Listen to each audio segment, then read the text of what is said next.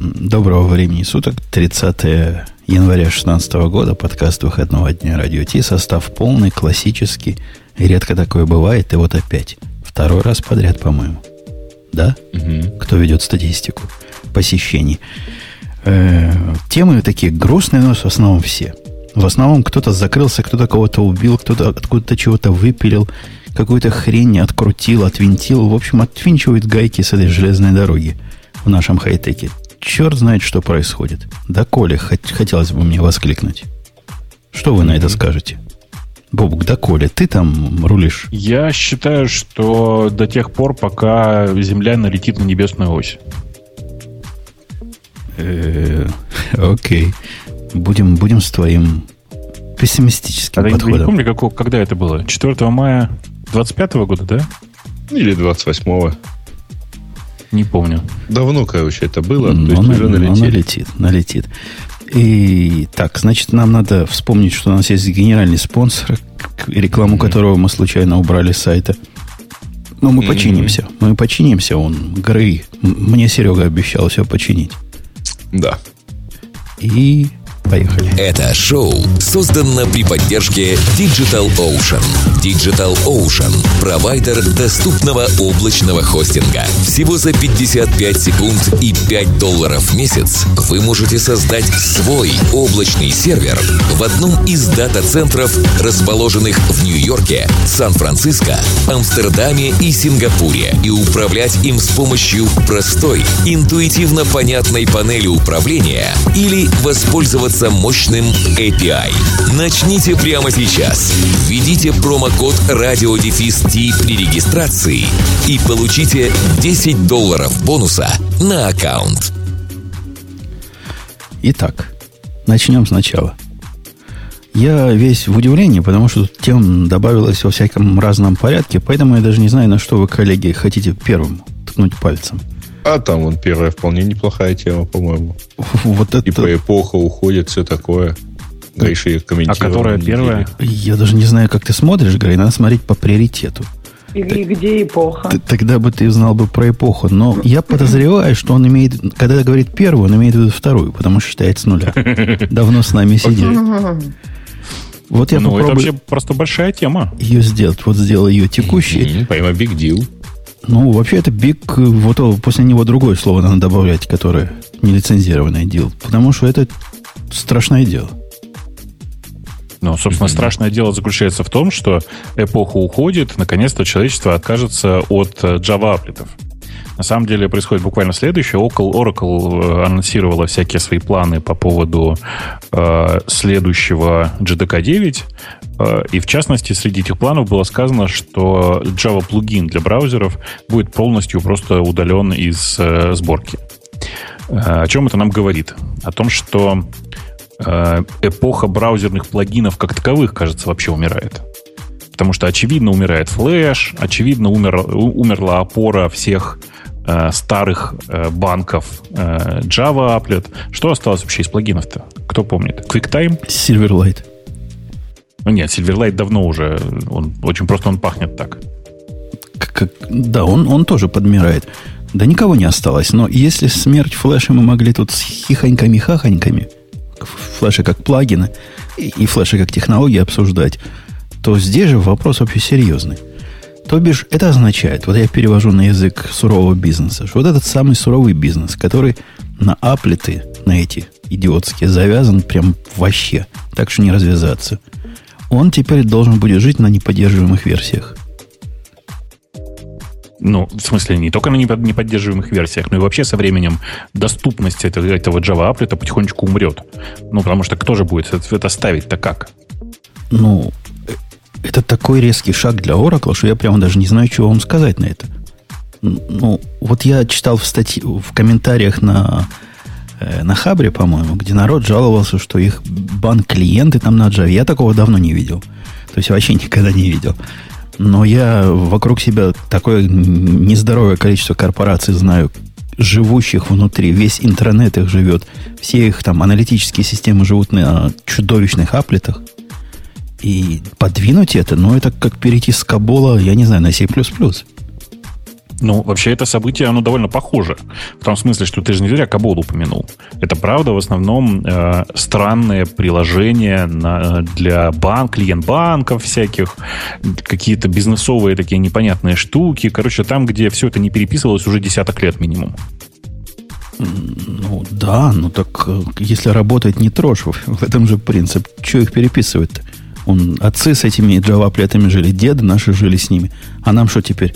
Все это на HTML5 хипстеровский перевозить? Слушай, не, я понимаю, что вы брели целебат, как ваши отцы и дети, но по большому-то счету нужно же что-то делать, в смысле, нужно куда-то двигаться. И Oracle сейчас создает прекрасный прецедент. Она говорит, ребята, ни, ни одна технология не вечна, не привыкайте к этому, и вообще по постоянно обновляйте свой софт. Круто, потому что Oracle, опора, эм, как это сказать, Консер... ригидности и корпоративности. Консерватизм. Да. Вот, вот, вот. Э, внезапно вдруг решили заставить всех двигаться. Ну, Зачем это надо Oracle? Вот расскажите. А ему просто не хочется поддерживать плагины, я думаю, конечно. Mm-hmm. Тут еще есть такой тонкий момент, я подозреваю, по крайней мере, вот сейчас смотрите, что, э, скорее всего, э, истекла по времени лицензия, которую, помните, Microsoft выкупала у Oracle на э, поддержку Java в, э, собственно, в, в Microsoft Windows. Microsoft Windows mm-hmm. долгое время поставлялась с Java-аплетами какой-то сильно outdated версии, но оно там было. Я думаю, что это немножко все-таки связано, и в какой-то момент там уже либо лицензия истекла, либо, наоборот, Oracle не хочет эту лицензию больше давать. В общем, короче, по какой-то причине, по большому счету, теперь не будет ни у кого Java аплетов. И мне кажется, что это хорошо, если честно. Это, ну, с точки зрения вот нашего внешнего наблюдателя, это хорошо. С точки зрения людей, которые рвут на себе последние волосы – в корпорациях. И мне просто страшно, страшно представить, что там сейчас творится. Я, я к следующему а выпуску обещаю поговорить с кем-нибудь из такой корпорации, которая рвет волосы. И расскажу до какой понимаю, степени. И правильно я понимаю, что вот большое количество всяких там клиент-банков, э, там двухтысячных, а может быть там и даже чуть более ранних, они все-таки, э, вот браузерные версии этих клиент-банков, они жили на Java Applet. Ну, многие жили на Java Applet. Главная задача Java ну, и продолжают жить. Конечно, ну непонятно, куда им теперь деваться. Например, mm-hmm. есть много приложений, которые используют Java Applet для того, чтобы использовать, например, какие-то локальные файлы. Или еще лучше криптовать на клиентской стороне. Угу. И криптовать, вот например... у меня клиент ключом... банков на это делает. Ну вот, криптовать ключом, который лежит в файле, обычно так. О, а я нашел, как оно меня сломает. Как? Вы не поверите. К моему-то микросервису, микросерверу, который HP-шный, Айло, вы думаете, как, как отдается? Как? Ну, именно Java Applet. Ну, что, что, чтобы экран его контролировать, у тебя два выхода. Либо .NET какой-то, который даже не знаю, что значит на моем маке, либо Java Applet. Все, все твои вот варианты. Да, да, да. А еще где-то, знаешь, КВМ периодически отдается тоже через Java Applet. Еще что-то. Ну, короче, всяко бывает. Да, это ужас, ужас и кошмар. Ну, КВМ, по-моему, в довольно действительно древних э, хостерских решениях. Уж я, ну дай бог памяти, много, много лет не видел. Где-то года с 2005 -го. А слушатели наши совершенно напрасно говорят, что это говнобанки, они должны умереть. Это далеко не только банки. Такая большая и разветвленная инфраструктура внутренняя сделана на оплетах, что вы себе даже представить не можете, если это глазами своими не видели. А как скоро надо будет это ну, перевести на что-то другое? То есть это же просто Java Development Kit 9. То есть когда он будет зарелижен, и в зависимости от того, люди же любят, ну, так, точнее, это сейчас же общая практика сохранять у себя несколько видов Java, правильно? Так нет, проблема нет, в том, это не общая практика, что это проблема Apple. Проблема в том, а. что когда ты корпорация, ты не можешь жить на чем-то, mm. которое такое устарелое говно, что вообще не поддерживается вообще никак. То есть тебе какая-то официальная поддержка от кого-то нужна. Возможно, возникнет новый какой-то игрок, скажет, я буду поддерживать там, последнюю версию какой-то Java 5 в аплетах всю оставшуюся жизнь, вот платите мне. Э, на самом деле, если я правильно помню, это уже буквально на следующий год произойдет. В смысле, GDK 9 станет э, текущим релизом в 2017 году. Ну да, а они деприкейтед версии прямо со скоростью света сейчас Oracle. Не успеешь оглянуться, а уже Уже Java 8 уже не то. И Java 7 уже давно не то. Превращается все это в тыкву. То есть, получается, пока... несколько лет, два ну, года. Но по, по корпоративным меркам это произойдет буквально мгновенно, то есть за 3-4 да. года. За 3-4 года выкосят, выкосят все плагины. В общем, все, всем боятся. Ужас, ужас и кошмар. А очередной ужас как-то косвенно с Ксюшей связан. И у меня есть подозрение, что, что не зря так совпало. Ее Туда Ксюша это проблема. Пришла, ее рук дело. пришла, и после этого кое-что оттуда ушло. Да. Это Ксюша, на они на кое-кто. сейчас. Спасибо, Бобок, я поняла. А, мне просто интересно, я почему тебя подталкиваю? Мне сейчас интересно, как ты выкручиваться будешь. А я не буду никак выкручиваться. То есть все, что мы знаем из статьи, мы знаем. То есть, ну, я... Нет, подожди, подожди. Теперь тебе придется же высказать свое мнение по этому поводу. А да, давайте пока информацию. Грей, расскажи нам информацию, собственно, о, о чем мы тут спорим. Ну, информация заключается в том, что пару дней назад Facebook торжественно объявил, точнее, команда сервиса Parse, который представляет собой такой бэкэнд для всех, а, объявили про то, что они потихонечку начнут уничтожать этот сервис и через год, в, 2000, в январе 2017 года, окончательно прекратят предоставление так сказать, этого, этого бэкэнда. А я ведь правильно понимаю, вот это такой сложный вопрос, Ксюша, конспирологический, что вот, этот, э, вот это изменение, оно связано с идеологией. То есть оно вполне укладывается с другими изменениями, о котором тоже на прошлой неделе в моих кругах спорили. Facebook теперь запрещает через себя покупать, продавать оружие, а вот то, что они пар закрыли, это не значит, что Украину не любят. А это здесь при чем? Ну как, Парс это оригинальный проект, который украинский какой-то хлопец сделал и продал им. Я правильно ведь помню? Ну, там на самом деле продукт в итоге там прошел довольно большое развития, и да, их, его купили три года назад. Хлопец-то наш был. миллионов. Наш? Ну, угу. а можно я... Я тебе честно скажу, что в Фейсбуке полно наших.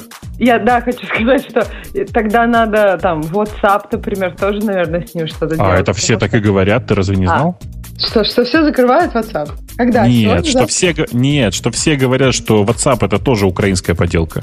Так я, я про это и говорю, то есть... А, а что вы хотите, если мальчик до 16 лет жил в Фастове? Ну, чего вам надо-то еще? Ну, в общем, надо Конечно много же, чего это закрыть. наш мальчик. Надо, можно много чего закрыть, если мы хотим, я не знаю. В общем, я просто для развеивания разных конспирологических теорий. Тут такое, такое стрёмное объяснение вот для тех, как я, которые мало понимают, что такое парс, сказано так, что если в двух словах, то парс была э, облачной платформой, которая конкурировала с Амазоном, Азуром, Google Engine, Salesforce, Heroku. Тебе что-то говорит Бас? Ты же любишь нет, такие... Не, не, не, подожди. Бас. Парс э, можно сравнить с веб-сервисом ровно там, с, с Amazon или с Heroku ровно по одному признаку. Что и там, и там использовалось понятие приложений, которые хостятся на сервере. И все. Ну, на сервисе. Да не, ну, Это конечно, может... для, моби... для мобильных приложений. Ну, то есть я не понимаю, что, что тут еще может быть непонятным? Какие нам еще слова сюда надо добавить? Ну, конечно, это не generic backend. В смысле, это ну. набор сервисов, которые реализовали, реализовывали базовые функции бэкэнда для большинства приложений. Там была mm-hmm. куча вещей, которые с парсом было сделать нельзя, но тем не менее, да, там была некоторая там база, которая доступна была с клиента, э, были средства для отсылки и отправки нотификаций, работы с коннекшенами, ну и так далее. Короче, был хороший бэкэнд. Какие-то базовые хороший. вещи, Вообще-то да. еще есть. Давайте это. Ну, еще год. Аккуратно, да. да. Нет, ребята, ну вы же понимаете, что уже на самом деле нет. В смысле, новый продукт на нем сделать нельзя. Не надо, то есть, делать, по-другому скажу. Это да. А, Интересно, что все это развивалось как-то очень стремительно, на мой взгляд, конечно. Потому что еще в прошлом году чуваки из Фейсбука говорили, что вот, парс это наше все, мы будем его развивать. Это реально было в прошлом году, просто на конференциях везде это постоянно звучало. И если я правильно помню, Илья выступал в прошлом году на Левебе с каким-то докладом и рассказывал, как это было важно и все такое. И тут вдруг раз внезапно что-то произошло. Мне вот интересно, что произошло. Действительно интересно, потому что они, по-моему... И правда, это, Подожди, Левеп это вообще позапрошлый год, но я видел в рассказы про буквально ябойские, про то, что там все серьезно, и мы там продолжаем вкладываться, то есть ноября 2015 года. Буквально там По меркам Не, не, э, даже... Знаете, мне, да, Угу. У меня есть еще один конспиративный момент, в смысле, он меня, меня очень интересует. Мне интересно, почему такое важное заявление делал Кевин, а не Илья. А он ушел еще в августе. А, вот почему. Я, короче, ну, видимо, я... По-моему, вот по-моему я, я читал, я в августе или в сентябре он ушел. Я почему и думаю, что они как-то с Ксюшей не ужились. Не, ну вы посмотрите со стороны вот меня, который глядит на это на все с точки зрения человека, э, пропагандирующего все, все в клауд. Это просто мне как серпом по, по душе. То есть провайдер был большой. Это же не какой-то Вася Пупкин. Да, действительно, этот был вендор-лог, ну, чудовищный. Конечно, надо было быть смелым и борзым, чтобы вот на такое пойти в свое время. Но, опять же, кто их целевая аудитория? Разра... Я так понимаю, разработчики мобильных приложений. Они ну, о таких да. глупостях же не думают. И, и вот если даже Facebook может такой относительно популярный сервис закрыть, облачный, собственно, страшно жить, товарищи. Ну, ну. дык. На самом деле это правда немножко подкосило вообще многих, потому что многие парсы использовали как средство для альтернативной доставки нотификаций. Напомню, что э, разработчики, которые использовали парс, использовали его не только на iOS, но и на Android. И это было довольно удобно. И, ну, вообще, собственно говоря, было много разных вещей, которые были связаны. И сейчас это, конечно, немножко подкосит вообще подход сам по себе. Давайте использовать сервисы вместо поднятия собственного бэкэнда. Потому что, ну, собственно, есть же много разработчиков, как вы знаете, да, которые выпустили приложение, и сейчас его изредка, может быть, апдейтят под новый iOS, стараясь ничего не трогать. Ну, потому что какой-то баланс между выплатами парсу и э, заработком в App Store, например, у них уже выработан. Э, собственно, ну вот. Э, сейчас очевидно, что нельзя делать э, никаких таких сервисов на чужом бэкэнде. Потому что в какой-то момент оно закроется, и ты потратишь опять кучу денег на то, чтобы все это перенести ну, в какие-то другие места, отладить заново работу. Единственное, что спасает сейчас, это то, что появилось несколько open-source э, решений, на самом деле одно из них от самого парса, которое частично, где-то процентов на 40-50, по моим оценкам, вот так на глаз, э, перекрывает функциональность старого парса, то есть можно взять, поднять э, где-то в, там, у нашего спонсора или вообще где-то в другом месте э, отдельный хост, поднять на нем на ноде написанный кусок парса и как-то с этим жить. Хотя я бы, конечно, уже переписывал, потому что нет смысла брать старый, э, чужой, э, как сказать, проприетарный, как по-русски называется, закрытый, не, не закрытый, нет, свой собственный, короче говоря, SDK и реализовывать его несмотря на то, что проект уже умер, конечно, никакого смысла нет. Ну, проект Очень может да? оставаться жить в open source. Мои пять копеек на этот счет, скорее ответ Жени. Мне кажется, что это не про то, что вообще клауд это плохо. Это про то, что вендерлок это плохо для всех. Это такой символ. Это не символ, что все, уходим из клауда. Если бы Amazon закрыл AWS, да, можно было уходить из клауда.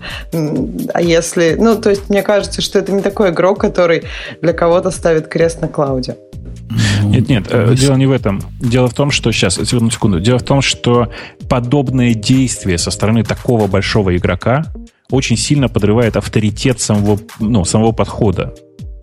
Понимаешь, никто не ожидал. Все, ну, сейчас вот как мы это все думаем? Амазон же большой, ну зачем ему что-то закрывать? Можно на него завязаться, и с ним можно будет спокойно жить. Сейчас выясняется, что нет, нельзя. Потому что если Facebook не сдюжил в какой-то момент держать маленький парс, который сильно меньше, чем АВС, значит и АВС пользоваться и завязываться на него тоже очень опасно. Ну, ты, конечно, тут полный апокалипсис рассказываешь. Конечно, я специально передергиваю. AWS это, конечно, дойная корова, которая дает молоко, и были недавно результаты опубликованы, которые только про светлое будущее говорят. Но сама идея в том, что вот такой, э, это как API за сервис, как эта штука называлась-то? Или backend as a service, да? BAS. Да, да. Ксюша сказала BAS. Да. Э, ну да, с, с басами и совсем, что выше Аяса, в принципе, связываться стрёмно, я всегда это вам рассказывал, потому что так или иначе вы в вендерлог заходите. Но если вы думаете, что вы с аясами заходите в вендерлог, так вас туда загоняют просто пинками. Раз, вот в прошлый раз, да, мы обсуждали или не обсуждали, что они сделали бесплатные SSL? В прошлый раз же, да? Да, да обсуждали, это? обсуждали, да. Это тот самый вендерлог на аясе. Э, по счастью, э, конечно, у Парса есть довольно много альтернатив, но это понятно, да, что это альтернативы, одну, а не клоны. Из, ну да, одну из них я вот тут подтянул Они себя активно да. сравнивают. Это да, я там кинул всем ссылочку. Мы на гитхабе потихонечку в разные люди, в том числе и я, собираем в одном месте э, страничку, где перечислены все альтернативы, какие можно для парса и для тех, кто от парса пострадал. Э, там на самом деле не так много, и, если честно, есть вещи, которые были только в парсе и которых больше нигде не было. А ты так экспертно в этого вовлечен, потому что тоже пострадал? Ну, у меня есть несколько знакомых, хороших знакомых ребят, которые очень сильно пострадали.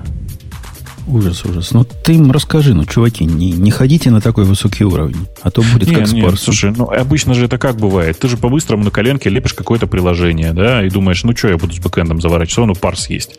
У него даже есть, были бесплатные планы, были очень недорогие планы, напомню, в смысле совсем такие, не, не, не, не лимит, не, почти не, не, как это, почти не ограничивающие тебя.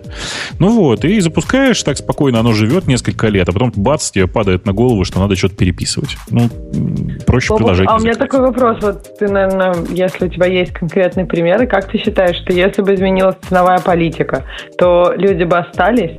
Это сейчас а... как бы я без всяких внутренних знаний, я ничего об этом не знаю, мне просто интересно. Я думаю, что отток был бы очень большой, но да. многие бы остались. Но мне тоже кажется, что те, кто вот те, у кого достаточно успешные приложения, они бы, наверное, остались. Но с другой стороны, они пошли бы они потом все-таки в итоге на свои сервисы, потому что у них успешные приложения. Слушай, у меня на самом деле в голове моей, когда я про это думал, э, созрел внятный план, как можно было сделать. Вот реально, как можно было сделать? Смотри, был выпущен некоторый open source, э, это не, нельзя назвать аналогом, был выпущен open source набор компонентов, которые можно было, э, которые можно сейчас на самом деле взять и потихонечку разместить где-нибудь на своем хостинге и с ними жить. На самом деле нужно было сделать вот что. Нужно было предусмотреть просто возможность в одну кнопку мигрировать своим сервисом на Amazon. Все, больше ничего не нужно. За деньги. Представляешь, кнопочка такая. Заплати 100 баксов за то, чтобы мигрировать на Amazon. А мне кажется, они такой вариант, опять же, я так же, как и Ксюша, далек от кухни этой команды, но мне кажется, это решение такое, не такое уж безумное, как нам видится. Видимо, они оценили силу шума и силу вони, которую может вызвать какая-то платная модель. То ли перехода, то ли не, неважно. Модель, в которой ты платишь деньги. И силу запаха, который вызовет закрытие. По-моему, они просто решили, что закрыть будет менее затратно для репутации. Слушай, ну можно же было в обратную сторону сделать. Можно было договориться с Амазоном и предложить им сделать такую кнопку и отдать им просто, ну, типа, ручку для этого, понимаешь? Да, но весь интернет бы взорвался. Я вот всю жизнь пользовался бесплатным парсом, а теперь с меня хотят 100 долларов за переход. А козлы, козлы. И в Амазоне теперь оно 500 миллионов копеек в день стоит. Козлы, козлы. Ужас, ужас. А сейчас, ну, умерла так умерла. Ну, слушай, на самом деле просто то решение, которое сейчас есть, то есть вот парс-сервер open source, э, оно, как бы, мягко сказать, оно не дешевле. Потому что этот парс-сервер в open source ведь надо поддерживать постоянно. Так или иначе, там, типа, фиксить баги, решать проблемы с issues, которые на GitHub открываются. Кстати, очень трогательно, что парс-платформа вообще, и, ну, парс-платформа и парс-сервер живут по-прежнему на GitHub. В смысле, отдельно от Фейсбука. Э, ну и все такое. То есть, э, ну, это все равно нужно, нужно над этим работать. Вот я и не очень могу понять, что, что, что будет происходить дальше. Также не очень понятно, что будет происходить с людьми, которые в э, парсе работали. Ну, это уже другая история. А вот по поводу людей. Хорошо ты напомнил. Страшное происходит с тем, что... Ну, сейчас уже при Ксюше эти слова можно говорить, я думаю. Раньше а? я бы постеснялся. Самым популярным виртуализатором для винды на Маке.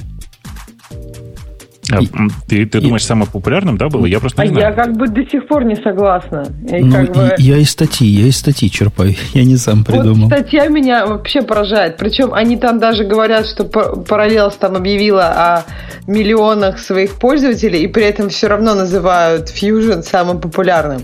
То есть, мне кажется, у этого товарища, который написал эту статью, что-то как-то вот не сходится в его Но выводах. Он, он говорит, да, у Fusion 5 миллионов да, пользователей. Это он про Fusion сказал? По-моему, про Fusion. Я, я по-моему, так прочитал.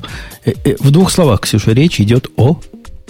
Э, речь идет о том, что компания в январе увольняет 800 сотрудников, которые занимались Fusion и Workstation. Не, 800 сотрудников и всех всю команду, которая занималась mm. Fusion. Вообще всех. Вот просто раз да, и но вот эти 800 человек, это, они занимались Fusion и Workstation. Я просто не только из этой статьи черпаю информацию. Да, да, да. И да. там это действительно так. Еще в этой статье тоже есть на это ссылки, что в принципе ну, как бы команда будет в Китае, но тут есть разные мнения, что наберут ли ее в Китае или каким-то образом часть из этих людей будет в Китае. Но вот факт есть факт, что сейчас они уволили 800 сотрудников.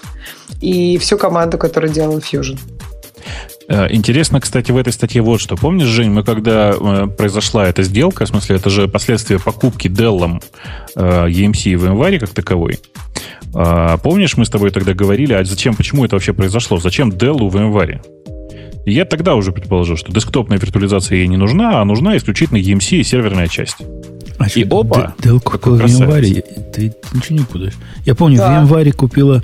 Нет, Dell купил EMC, а в январе это парт, а, часть вот, конечно, а, EMC. Ров, понятно. Ровно это мы и обсуждали.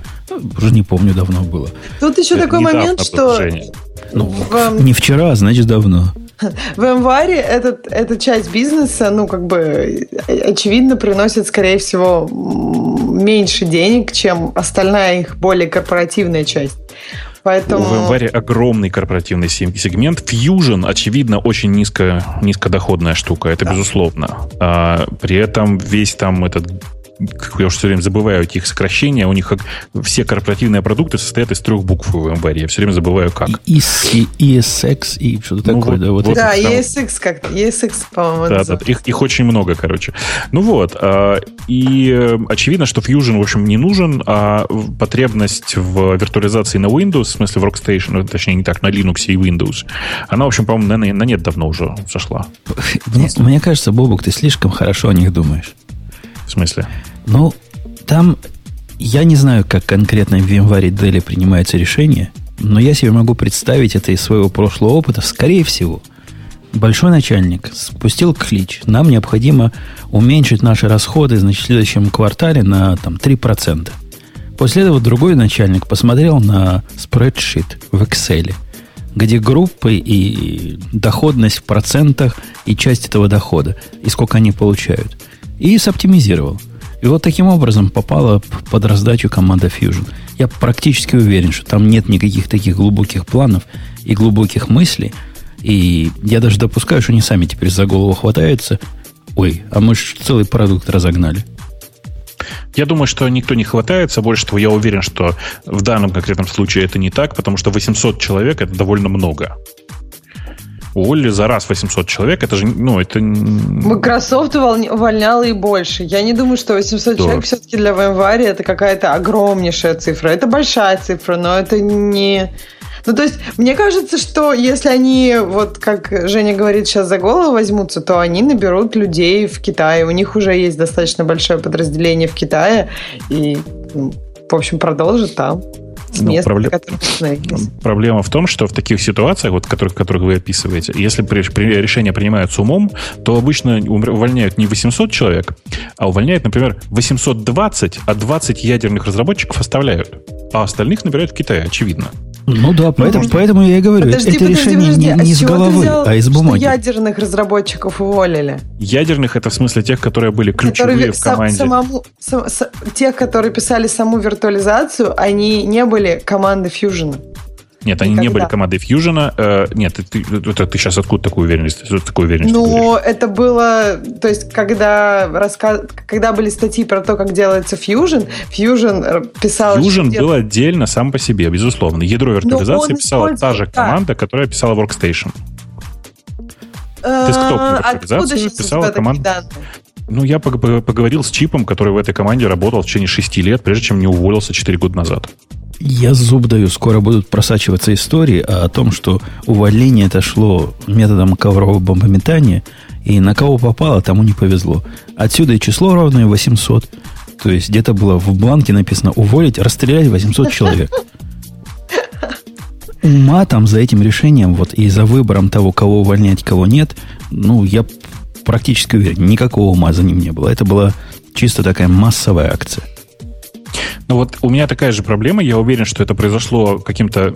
Либо это было решение о том, что этот продукт э, просто решение, ну, типа закрывают или там пускают на самотек, условно говоря. Либо это просто какая-то казуистическая ошибка дурацкого характера. Мне кажется, что если бы это не было вот э, вместе с новостями о покупке Dell EMC, можно было это считать чем-то, я не знаю, ну, не как бы каким-то случайным событием или необдуманным, но тут, скорее всего, это было как-то связано, я думаю, с этой покупкой. И Они после покупки сразу начинают... Я тебе расскажу, как это бывает, Ксюша.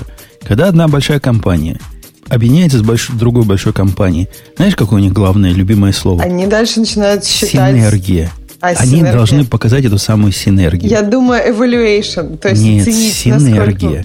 Синергия двумя путями двигается в этих компаниях. Наименьшего сопротивления. Первый путь – закрыть половину офисов и всех засовать в общие офисы. А, в один офис. Ну, Всех засовать плотненько, сразу синергия, значит, показать можно. Во-вторых, когда этого мало в цифрах, надо просто уволить 800 человек или 3000 человек. И сразу синергия возрастет. Как-то да. не очень понятно, почему она должна возрасти.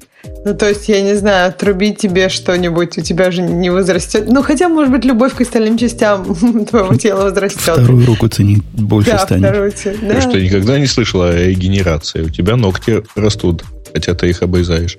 Ну, ногти, да, а руки нет. И вот... Ну, это означает, что человеческий организм недостаточно хорошо регенерирует. Не все. Э, окей, okay. про великую трансформацию Свифта API я вообще ничего не понимаю. Ой, кошку. О, сейчас я тебе расскажу, давит. там феерическое происходит. Ксюш, ты видела, нет, эту статью? Она относительно свежая конечно. Про... Ну, расскажи, мне интересно твое мнение, потому что я не вижу какого-то там такого ферического. Нет, ты что, давай, ты, ты не понимаешь сакральную да, суть происходящего. Да, вот, видимо, Чуваки, я... которые пишут Swift, торжественно, ну, они, они же используют в качестве стандартной библиотеки как, то самое какао, которая, черти сколько уже лет которой, э, предложили, не то, что предложили, а приняли торжественное решение о том, что э, у них будут новые гайдлайны по API, и будут, будет переписана большая часть API, и пропадет приписка NS к названию почти всех объектов. Точнее, к почти всех классов, правильнее было бы сказать. Ну, в данном Space, на Space теперь есть. Зачем приписка NS? А ты знаешь, что такое NS? Ты ну, понимаешь, скольки... Это ну. next step. Это ну, я говорю next step. Next step no, no. Да. Угу. Вы понимаете, с каких пор это тащилось? Эта приписка NS была еще с тех пор, когда Джобс не вернулся в Apple.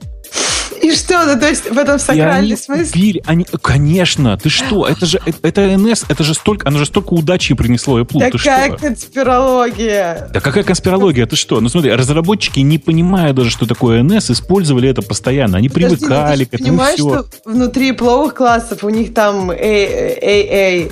Ну, конечно, есть, конечно. Ну, то есть не везде. Ну, это, Э, нет, но в, в основе был NS Object всегда, понимаешь? Со времен Next Ты можешь не наследоваться от него, ты можешь просто... Можешь, ну, общем... но большая часть системных классов были от него ну, наследованы. Конечно, большая часть всех классов от него наследована, потому что ты так хочешь. вот, ты можешь не наследоваться, но дело да. не в этом. Дело в том, что убиение NS это все равно, что вытрать, вытереть э, Джобса из истории компании.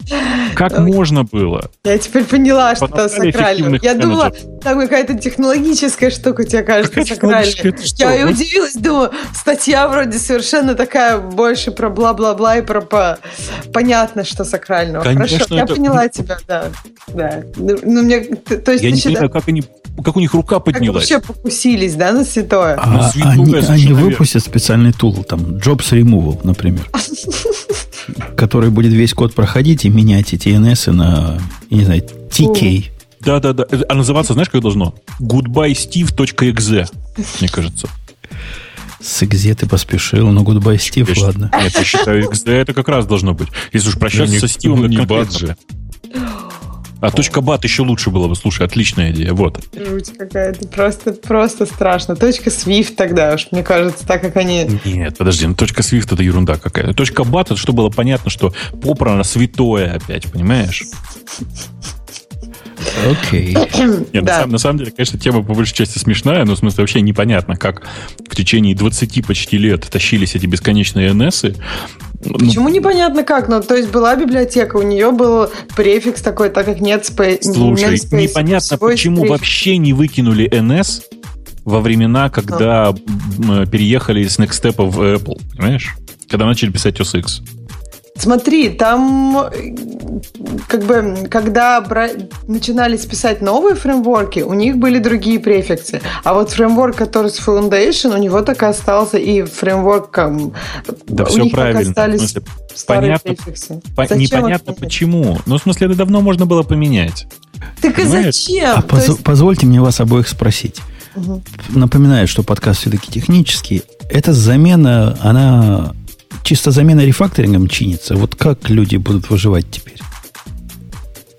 А в чем проблема? Смотри, давайте, наверное, Код расскажем бейс тему. существующий, Давайте я расскажу методы тему. поменялись. Ничего Потому себе. что мы как бы очень много уже про нее сказали. То есть тема какая? Тема сейчас э, в Swift комьюнити активно обсуждаются эм, изменения э, API э, в, м, как бы в вопросе работы с, с, систем, с библиотекой Кока. Э, вопр- как бы идея какая? В Swift нет своей библиотеки, как- которая будет именно как-то очень по-свифтовому написана. То есть используется та же библиотека, которая использует Objective-C.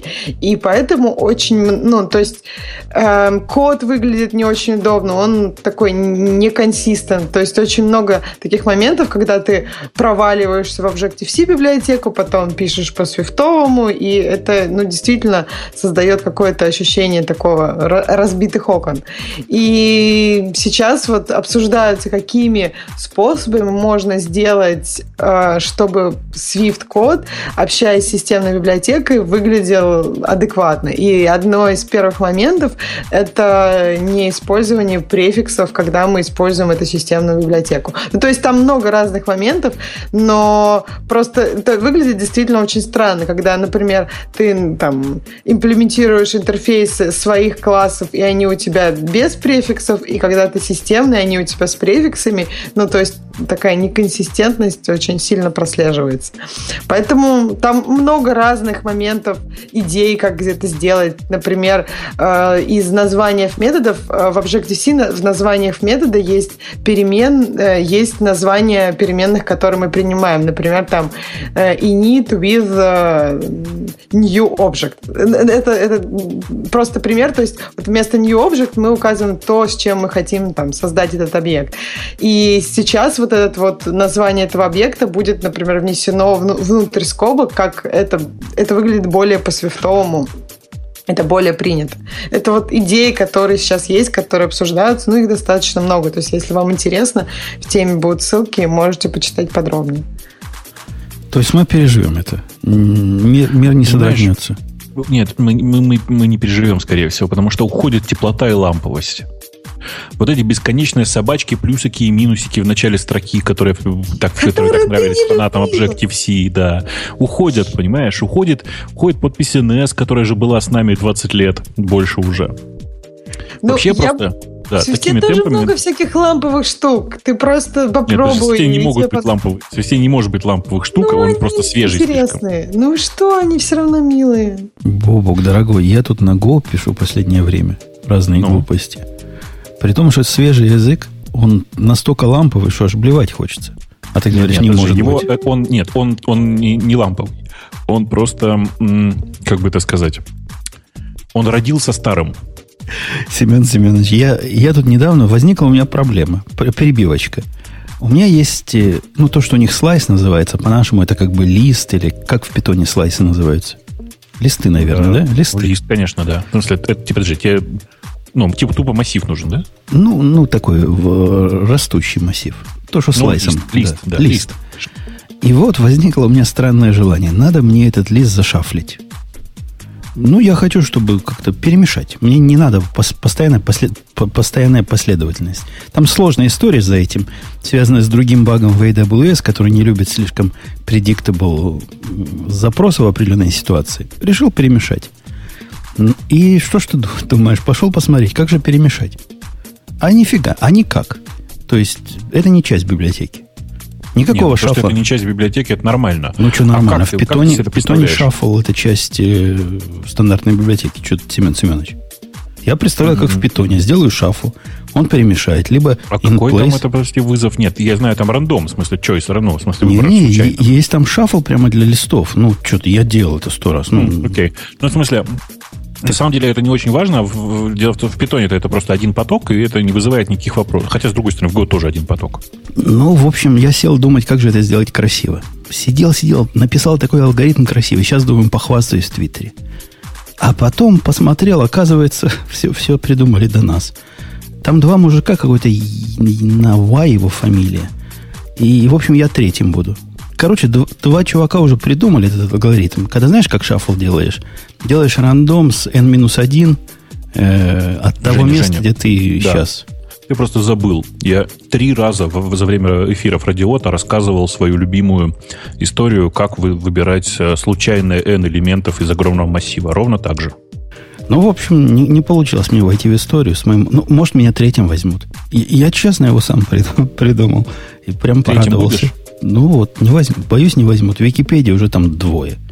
Пусть Но нам... зато, если что, приходи, я тебя на работу возьму, видишь? Пусть подскажут там в, в чатике, как это. Там один, один из этих самых, один из чуваков явно наш по фамилии, а второй не знаю. Ну вот я был бы третьим нашим, но не вышло.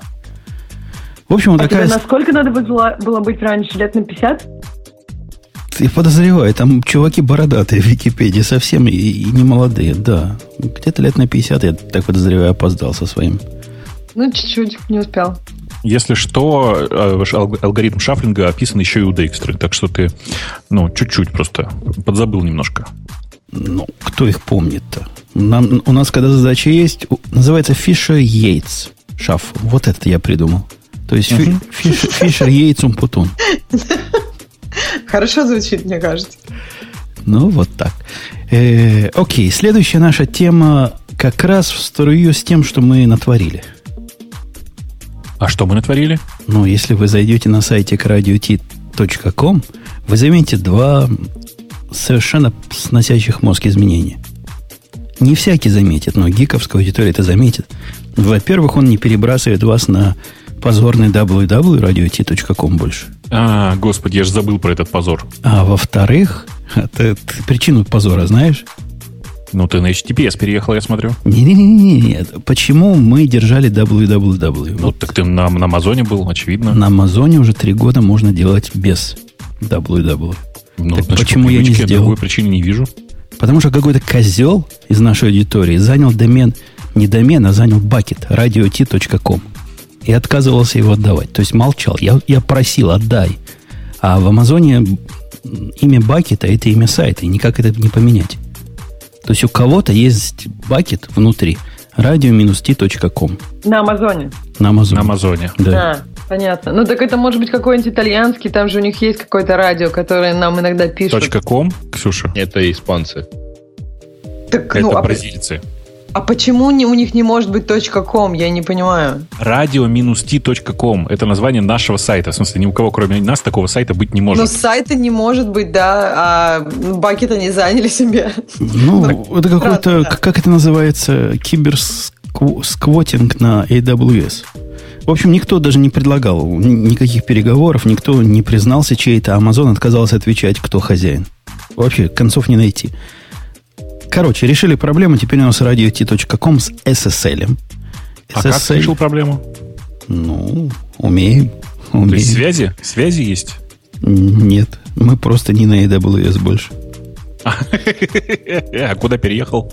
Ну, вот тот сервер, который у нас э, мастер, он, собственно, мастер не только для остального, но и а, для вот статики что. тоже. Ну, ладно. Ну, да. другого способа сделать HTTPS не было как мы с вами поняли, у нас Let's Encrypt, все дела. И замочек, и все красиво. За исключением, конечно, неких доступов к греевским балалайкам, которые он обещал починить. Я тебе уже прислал код. Он уже прислал даже код. А к чему я это вспомнил? Не тому, чтобы похвастаться и рассказать, какие мы крутые, хотя, конечно, замочек зеленый это дорогого стоит, и А оценка тоже дорого. А как бы Бобук ответил на вопрос, почему я не сделал H HSTS, по-моему, называется. H... А, это стоит? Ну да. Вот, Бобок, скажи, почему я не сделал? Потому что ко мне приставали в интернетах, я удивлялся, ну неужели люди такие тупые, что такие вопросы задают? Почему, говорят, не включил? В смысле, автоматический редирект ты почему не включил? Не, HSTS это, если я правильно произношу, это такое глубокое его... Это когда нельзя в браузере сказать, да хрен с тобой, что непроверенный сертификат. Поехали дальше. И, А, Strict Transport Security. точно. Мгм. Ну, я не знаю, почему ты так не, почему ты так сделал. Потому что все поддомены, которые под радио перестанут по HTTP работать. Все, что э, не перешло на HTTPS, перестанет работать. А я не могу два за раз поднять. Ну вот я сайтик перенес, хорошо, надо выдохнуть, а уж потом будем разбираться с поддоменами. Понятно. Вот. А, а Google теперь таких, как мы, хвалит, а таких, как мы были раньше, неделю назад, ругает. Об этом, собственно, новая тема. Станет всячески позорить тех э, отщепенцев, которые все еще на голом HTTP сидят. Ну, Мгм. а- Но это у них не новое, на самом деле, просто чтобы это знали, так сказать. Нет, в смысле, они про это говорят очень давно уже, и это же нормальная такая история. Другое дело, что... А у тебя нормально прошла миграция? В смысле... А, с другой стороны, ты же за SEO не следишь, ты же не знаешь.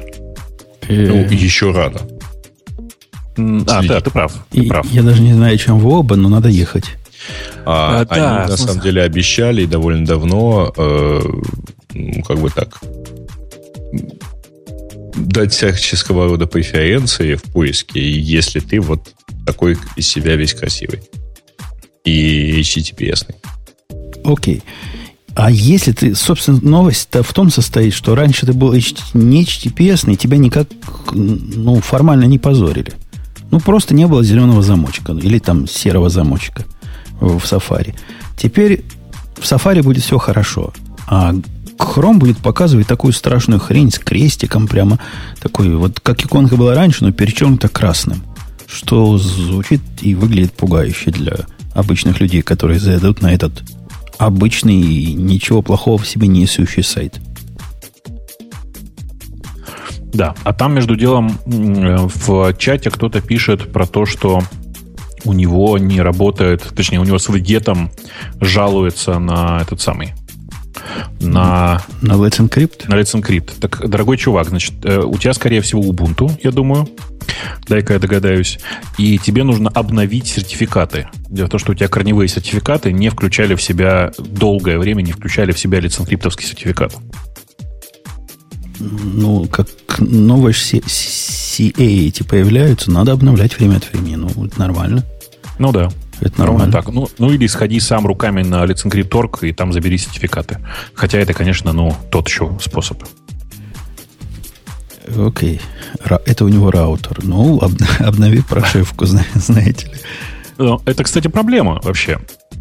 Потому что, правда, во многих э, раутерах, во многих старых железках нет э, ну, вот этих новых корневых сертификатов.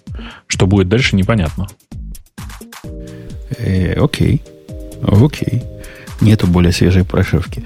Ну, а думаете ли вы, как думаю я, что это какое-то хамство со стороны Гугла? Вот так загонять всех в счастье, надо оно тебе или не надо тебе? Ну, видишь, как бы жираф большой, ему виднее, в том смысле, что э, по праву сильного он имеет право на это, почему нет? Отмазки сегодня уже по большому счету нет. Нельзя сказать, что сертификаты покупать, вы нас заставляете тратиться. Они бесплатно всем и каждому. Корпоративный, не корпоративный, бери не хочу. Все, теперь вопрос отрешен. Ну, они немножко геморройные, потому что, напомню, там сколько раз в месяц их нужно обновлять, да? В три месяца. Раз в три месяца, ну вот. И, кроме того, они сейчас официально в бете. И это означает, что у тебя такие жесткие лимиты. Я даже не знал, что как просто в эти лимиты влезть. Например, для www.radiot.com я не смог сделать сертификат. Я перешел через лимиты. И мне надо ждать неделю, чтобы сделать для него сертификат. А вот нечего. Не надо даже делать www. Пусть останется под под HTTP.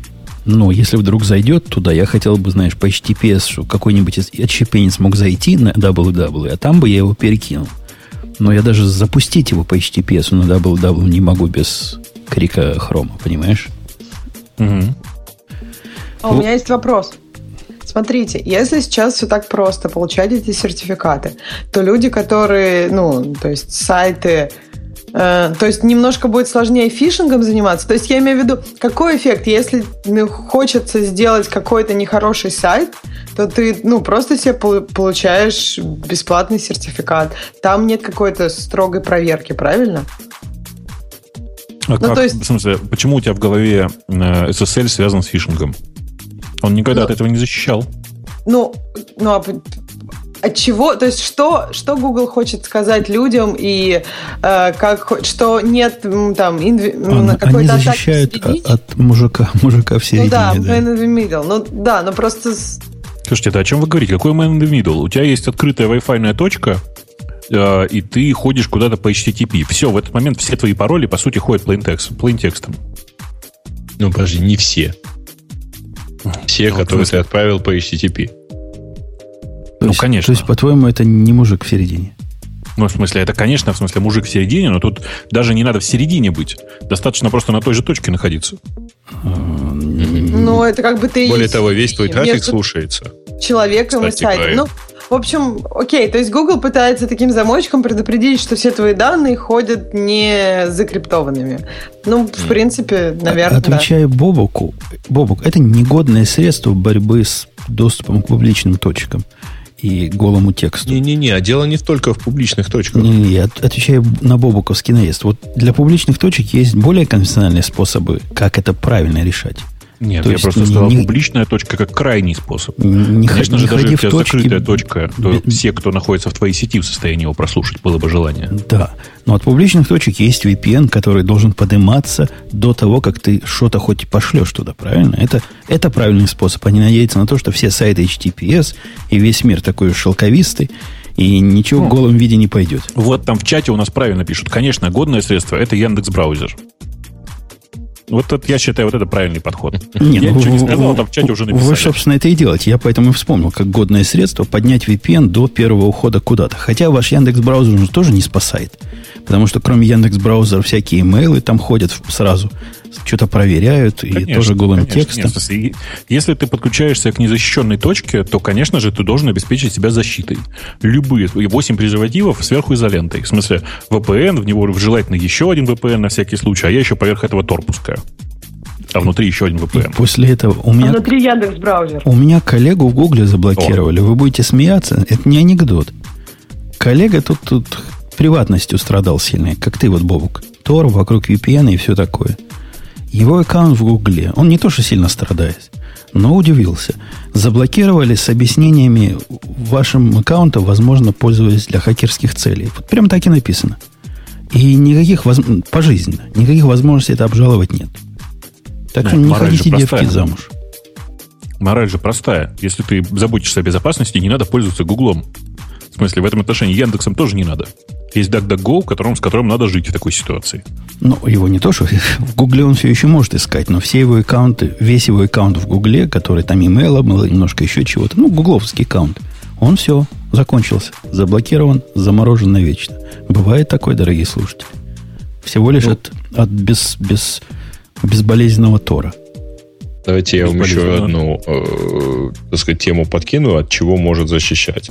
Защищать она может в том числе, э, ну, Гаиш в, курсе, он помнит, несколько лет назад э, расцвели бурным цветом э, всякого рода сети, которые так или иначе воровали, например, вашу поисковую историю. Потому что, когда ты переходишь, например, на сайт с такой сеткой с поиска Гугла, то там вид, виден твой запрос, и, соответственно, начинаем, начинаем тебя метить и э, вести историю, например, твоих запросов, после чего таргетировать на тебя рекламу.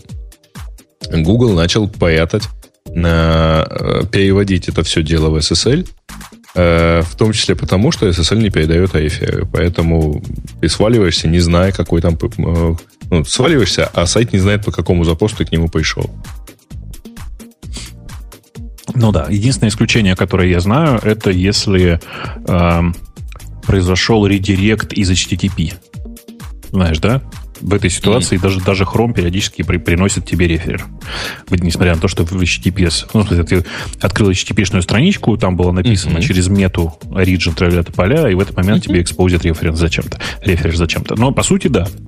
HTTPS лишает тебя всей радости нахождения рефереров. Ну да. И, кстати говоря, товарищи, кажется, позагибались, да? Да, почти все загнулись. Да, почти все загнулись. Ну вот. Э, и, и там на самом деле... Э, слушайте, а при этом еще э, HTTPS является непоименным элементом, например, вот Speedy, который они долго продвигали, и, mm-hmm. в общем и, и так далее. А вот HTTP 2 требует, кстати говоря? HTTP 2, он по умолчанию over TLS. Ну, over, over SSL, по сути. Ну, вот вам еще одно. То есть, в принципе, все ускорения в дальнейшем, они тоже э, так или иначе завязаны на encrypt. Э, и это на самом деле хорошо, поскольку надо же куда-то девать, видимо, серверную мощность. Я тут сейчас вспоминаю, что лет 10 назад один из аргументов против использования HTTPS на сайтах была нагрузка на веб-сервер. Угу. Ну, типа там раза в два больше, чем HTTP. А сейчас такого довода уже нет? Я ну, думаю, сейчас, есть, видимо, куда он делся? Не, ну, в общем, он никуда не делся, но как-то, видимо, легче стало переносить это. Или как? Ну, не знаю. Но загрузка, конечно, в раза два, но вот, вот эту загрузку, кроме Яндекса и Фейсбука, вряд ли кто особо почувствует у себя на теле. Ну как? То есть Google не почувствует, думаешь? Ну ладно, еще и Google почувствует. Не, ну в любом случае, конечно, под большой нагрузкой ты это начинаешь как-то сильнее ощущать. Вот. В связи с тем хочется публично сказать фе в сторону Инстаграма.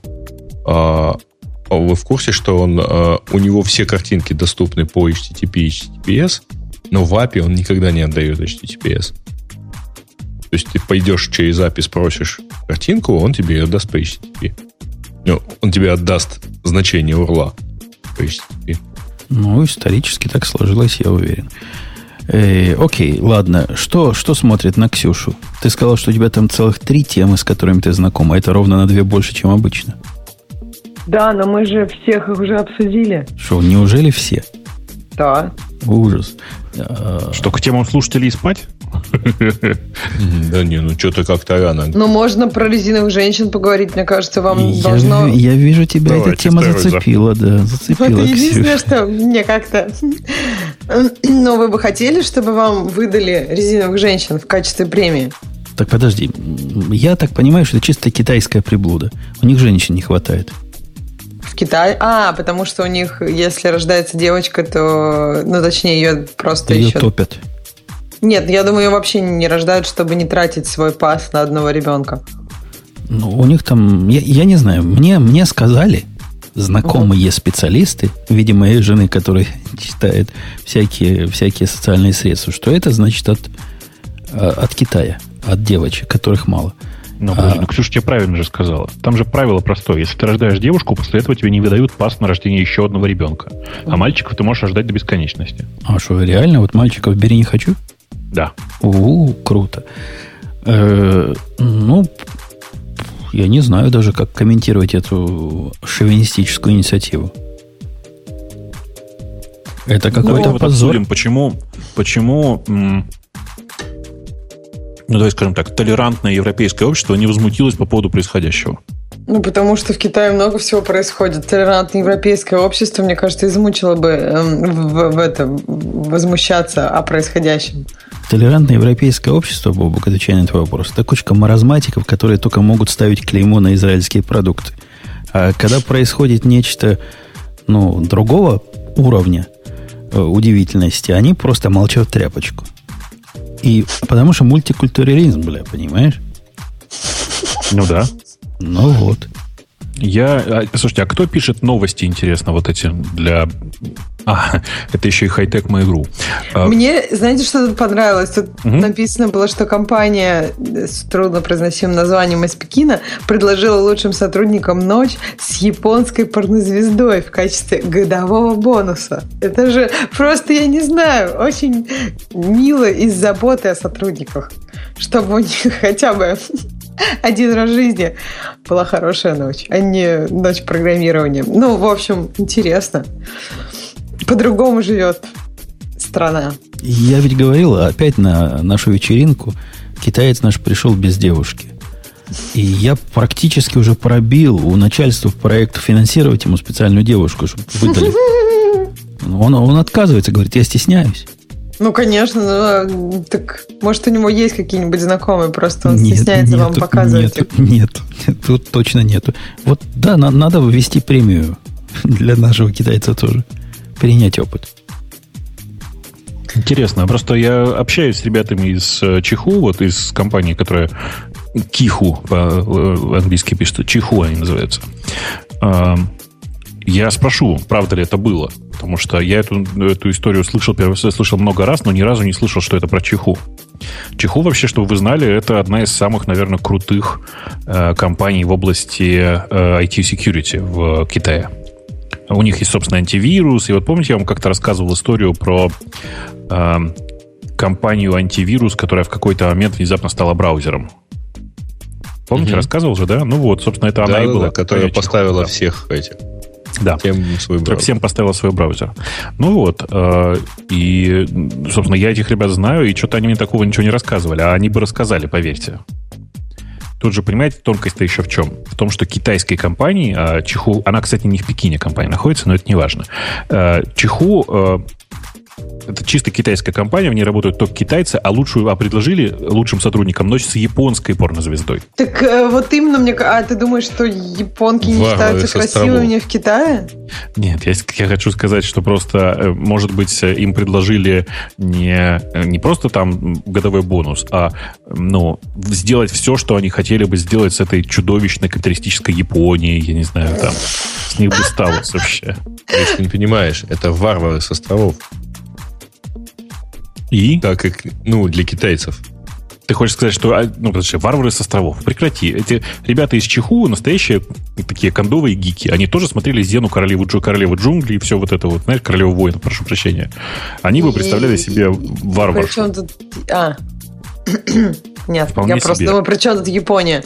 Там была совсем не японская. Окей, да. Короче, я в эту новость не очень верю, но с другой стороны, почему бы и нет, в конце концов. Эм, я надеюсь, что им предложили, как бы это сказать, эм, не, не просто каких-то кукол, которые вот здесь нарисованы на картинках, а что-нибудь хоть немножко более серьезное, потому что это, конечно, прямо ужас.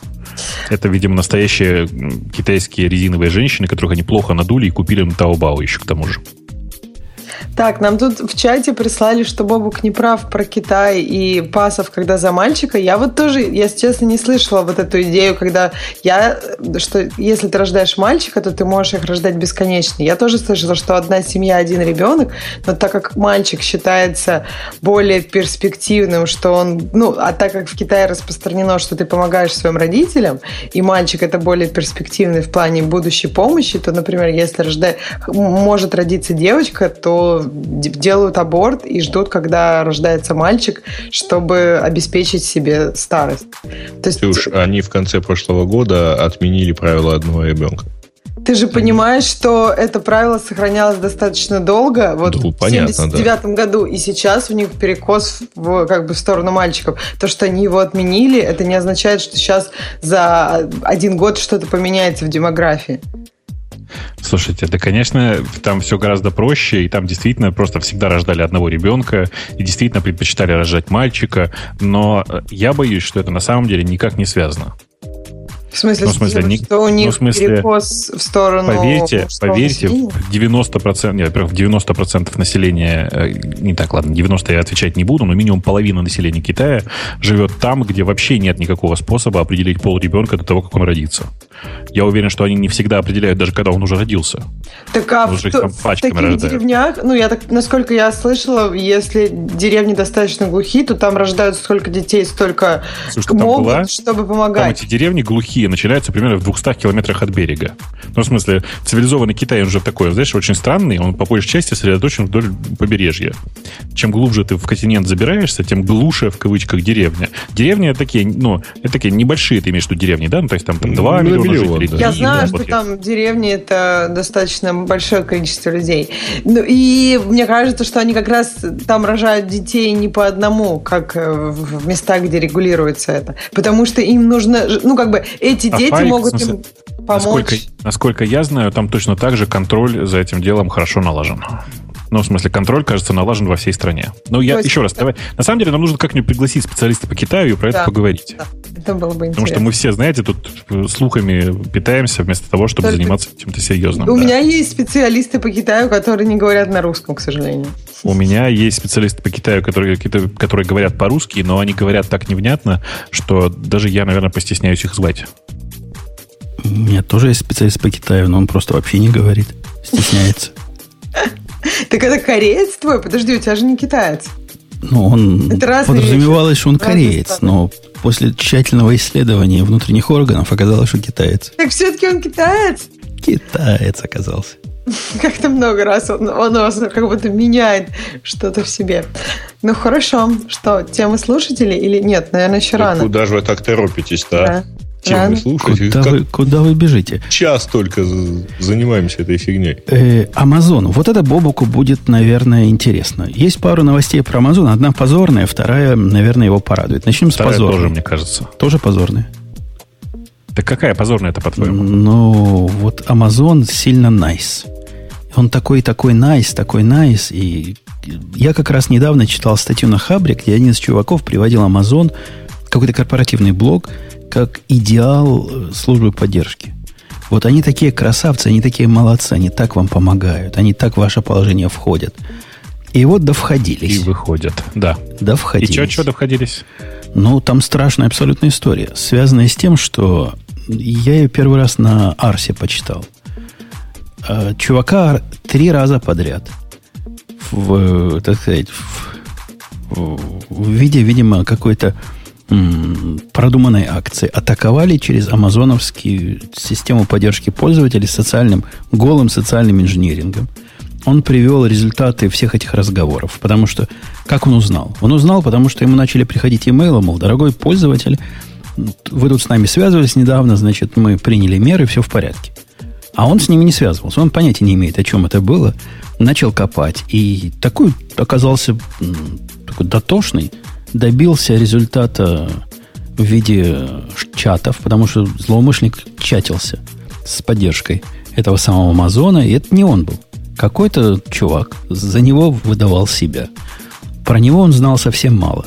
То, что Voice показал, ну, Хуис, который, то есть, показал, а Хуис у него был незащищенный какое-то время, и поэтому узнали какой-то адрес, который на самом деле был даже не его адресом, но где-то примерно в этом микрорайоне был адрес. И, в общем, через с такой маленькой информацией они пытались вытянуть из Амазона много чего. И смогли вытянуть, по-моему, четыре последних номера кредитной карточки, в конце концов. Ну, вообще, это довольно много. Ну да, но это совершенно страшное дело. Они знали его имейл, то есть две вещи. И имейл, и примерно, где он живет. И в результате они узнали, по-моему, с третьей или со второй попытки его почтовый адрес, узнали количество каких-то, простите, каких-то бонусных э, поинтов на его амазоновской карте и вот эти четыре последних номера. Ну, с одной стороны, четыре последних номера это довольно безопасно, да? А с другой стороны, ну, э, это же они, как это сказать, это же автор статьи же его пойма- поймал, в том смысле, что за- засек эту активность. А если бы не засек, возможно, через месяц утянулось бы гораздо больше данных. Он засекал три раза. То есть это был, этот процесс шел в течение длительного времени. И после первого же такого случая он с ними связался и сказал, смотрите, вас хакают. Это был не я.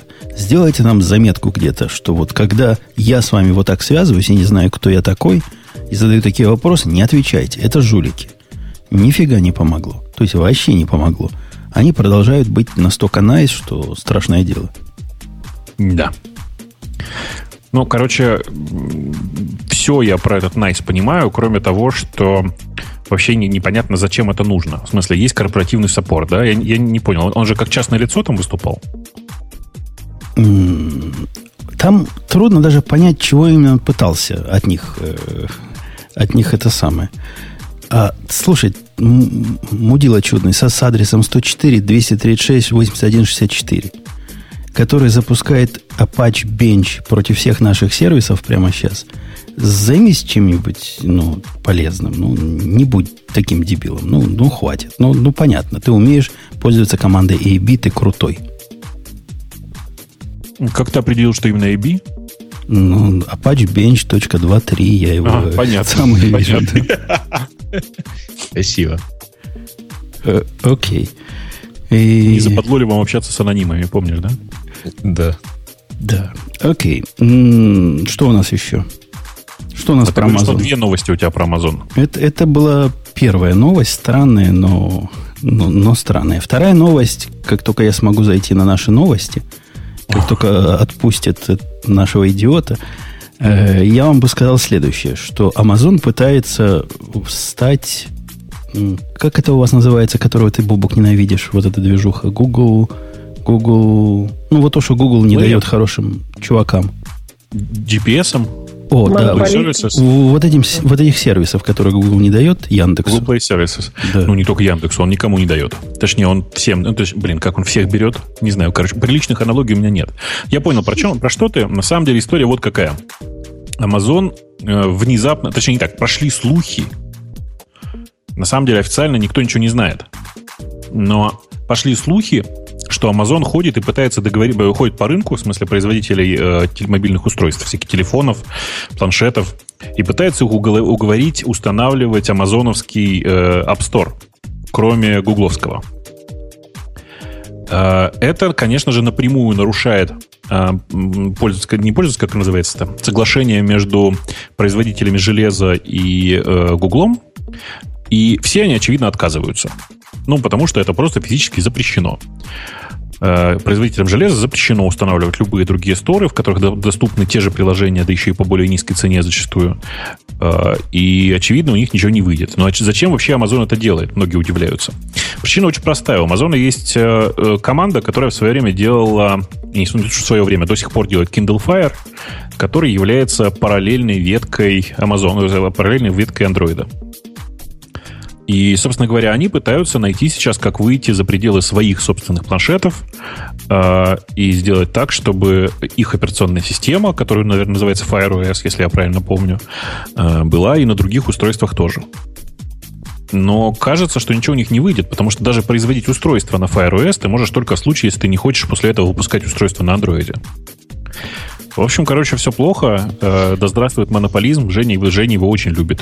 Ну, подожди, Бобук, тут даже может быть не обязательно операционную систему. То есть, насколько я читала эти статьи и слышала из разных источников, Amazon, во-первых, у них есть вот все эти сервисы, которые они могут предоставлять так, как предоставляет Google. А, и у них, ну, то есть, они, ну, они на своих э, Kindle, которые на Android, они как бы не пользуются гугловыми сервисами. Да-да, так ты продолжи мысль это. И, и они хотят просто ставить э, свой App Store вместо гуглового, и чтобы пользовались их сервисами. То есть не обязательно свою Ты не поняла. Систему. Смотри, не надо даже свою операционную систему. Но mm ты не можешь на Android... Да, да, да, это я согласна. Просто я имею в виду, что ты пошел ну, далеко, ты пошел вот в операционную а Fire OS. Если Подожди, я OS... не понимаю, какие сервисы вы имеете в виду, есть у Амазона, которые заменят Google... Пуш-нотификации, карты, да, э, геолокация и всякая всякое вот это вот. Все вот это. А, подождите, откуда у Амазона карты? Он бинговский Amazon пользуется. покупает, да, бинговский. А. Ну, то есть у, они предоставляют... Нет, ну, то есть, понятно, можно собрать какой-то дистрибуционный да. пакет и... Ну, они, в общем, у них уже есть такие девайсы, они просто хотят, да. чтобы больше было. Да, но, к сожалению, еще раз повторюсь, э, текущая ситуация с Гуглом такова, что если ты выпускаешь устройство на андроиде, на стоковом андроиде, и хочешь продолжать выпускать хоть одно устройство, э, то ты не получишь разрешения на выпуск, выпуск устройств, на которых предустановлен на амазоновский стор. То есть это просто называется крупно ссориться с Гуглом, а никто не хочет. То есть ты должен выбрать просто одного ну, производителя. Ну да, и догадайтесь, какого... Ну, ну, естественно, да. да. Если еще учесть, что на самом деле производители китайских телефонов, ну, примерно, наверное, с десяток, в смысле, производители телефонов вообще на э, вот этой платформе, похожей на Android, всего с десяток, суммарно, все остальные просто реселят телефоны друг друга, э, то, ну, понятно становится, что почти не почти шанса практически нет. Единственный, наверное, шанс для Амазона. О, слушайте, если, чуваки, если вы из Амазона вы меня слушаете, вы сходите, поговорите с Foxconn. Foxconn Google положил с прибором, им ничего не стоит, собственно говоря, выпускать э, устройство на вашей операционке. Мне кажется так. Погоди, а для ваших вот проблем это не, не ответ? Какой? Ну, вот ты жаловался, как Google монополия. Там, а, ну, дело, дело в том, что в смысле, что значит не ответ. В смысле, ты предлагаешь пойти к Foxconn, Foxconn договориться? Не-не, пойти и пользоваться не гугловым, а вот этим так у нас такое же все есть, понимаешь? Проблема только в том, что это же ничего не решит, никакой, никакой проблемы. Как, как в э, амазоновском App Store окажется ВКонтакте? Как там окажутся российские приложения, которые популярны у русских. За... В Amazon App Store до недавнего времени не было WhatsApp. Ну а что они туда сабмитить будут? Смотрите, в, у Амазона с его киндлами по разным оценкам от 3 до 5, а в пике до 7 процентов э, э, ну, это все, все, как от всех пользователей андроида в Америке. Но даже ради этих 5% большая часть разработчиков не собирается ничего делать. Ну, какой смысл? Они и так с одного пользователя получают очень немного денег, а тут еще портировать что-то под отдельный стор, собирать, выкладывать. Это такой геморрой, никому не нужен. Ну, это зависит на самом деле очень по-разному. То есть много компаний на самом деле. Это зависит... 7% это не так мало, если мы говорим о прибыли. Но 7% это, не, конечно, не прибыль, я думаю. Но... То есть вопрос, нет, вопрос в том, что насколько тебе тяжело это делать, и если там, в общем, достаточно, ну, не, не сложный процесс, зависит от приложения, конечно, я могу сказать нет, это нет. По, по опыту с Parallels, мы в Amazon Store заливали, и каких-то особых проблем с этим не было. И... Вам повезло, вы не используете э, карты, потому что в случае с картами вам пришлось бы переписать кусок кода. Вы не используете, скорее всего, средства геолокации. Вам пришлось бы переписать кусок кода. А, думаю, что вы не используете половину примерно функций, большую, половину, большую часть э, того, что входит в GPS, потому что, например, вы автоматически теряете возможность пользоваться синхронизацией через Google Drive, что очевидно, например. А, собственно, решение Amazon не предоставляет для этого. А вот у меня следующая тема как раз для тебя, Бобук. Опять, опять для тебя. Потому что... Это, подожди, там, там в чате спрашивают, что там суд по делу Яндекса решил. Во-первых, это не дело Яндекса, а дело Гугла. Э, суд, в смысле ФАС, решили, что да, Google нарушает и должен э, понести наказание и все исправить.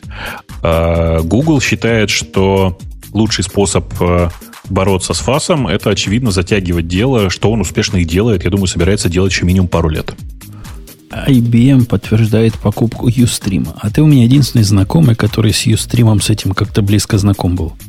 Угу. И Так. IBM. Что сказать? Подожди, IBM. Подожди, IBM, вот этот гигант, который еще на Гитлера работал. И Ustream. И как они вместе? Ну, в смысле, есть такой сервис видеоконференций, который называется Ustream. Он был, э, как это сказать, в бесплатном виде очень зарекламленным, а в платном виде стоил каких-то нечеловеческих денег. Разве видеоконференции? Это разве не стриминга, ну, своего Вообще контента? это больше все-таки стриминга, потому что это то, что они написали А что в такое? А видеоконференции. Ну, в смысле, это оно и есть. В смысле, это не конфколы. Не, конференцион, не, не конференции не в смысле сбор э, людей, которые по конференции друг с другом общаются, а это средство трансляции с конференции в основном было.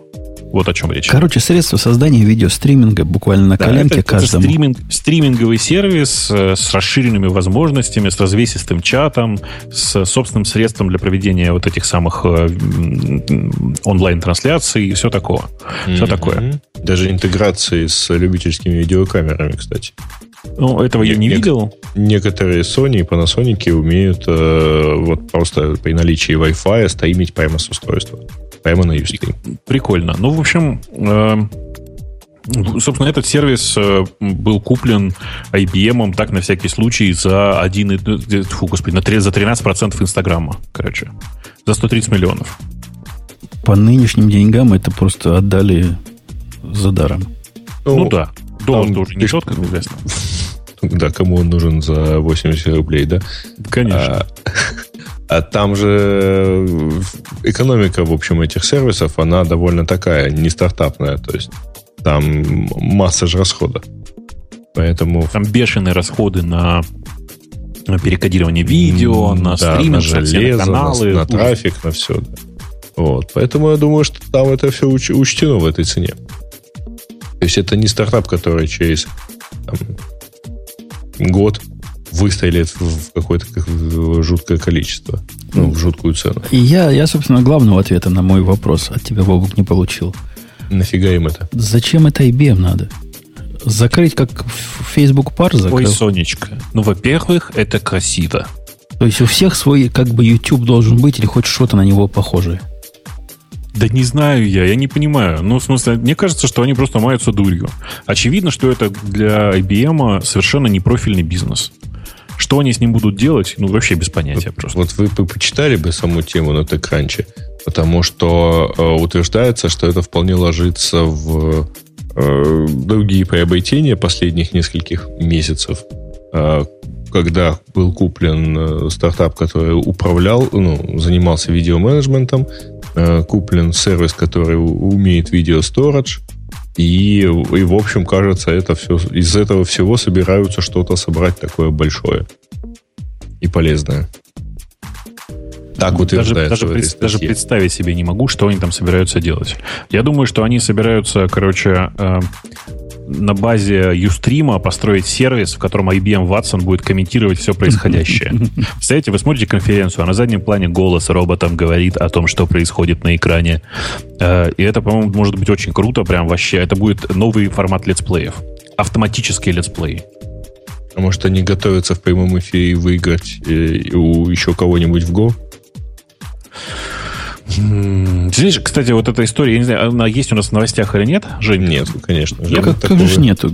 Как же нету? У нас она есть в связке Гугла и Фейсбука, которые друг друга поздравляют по поводу этого самого AI, который наконец-то может выиграть в Go.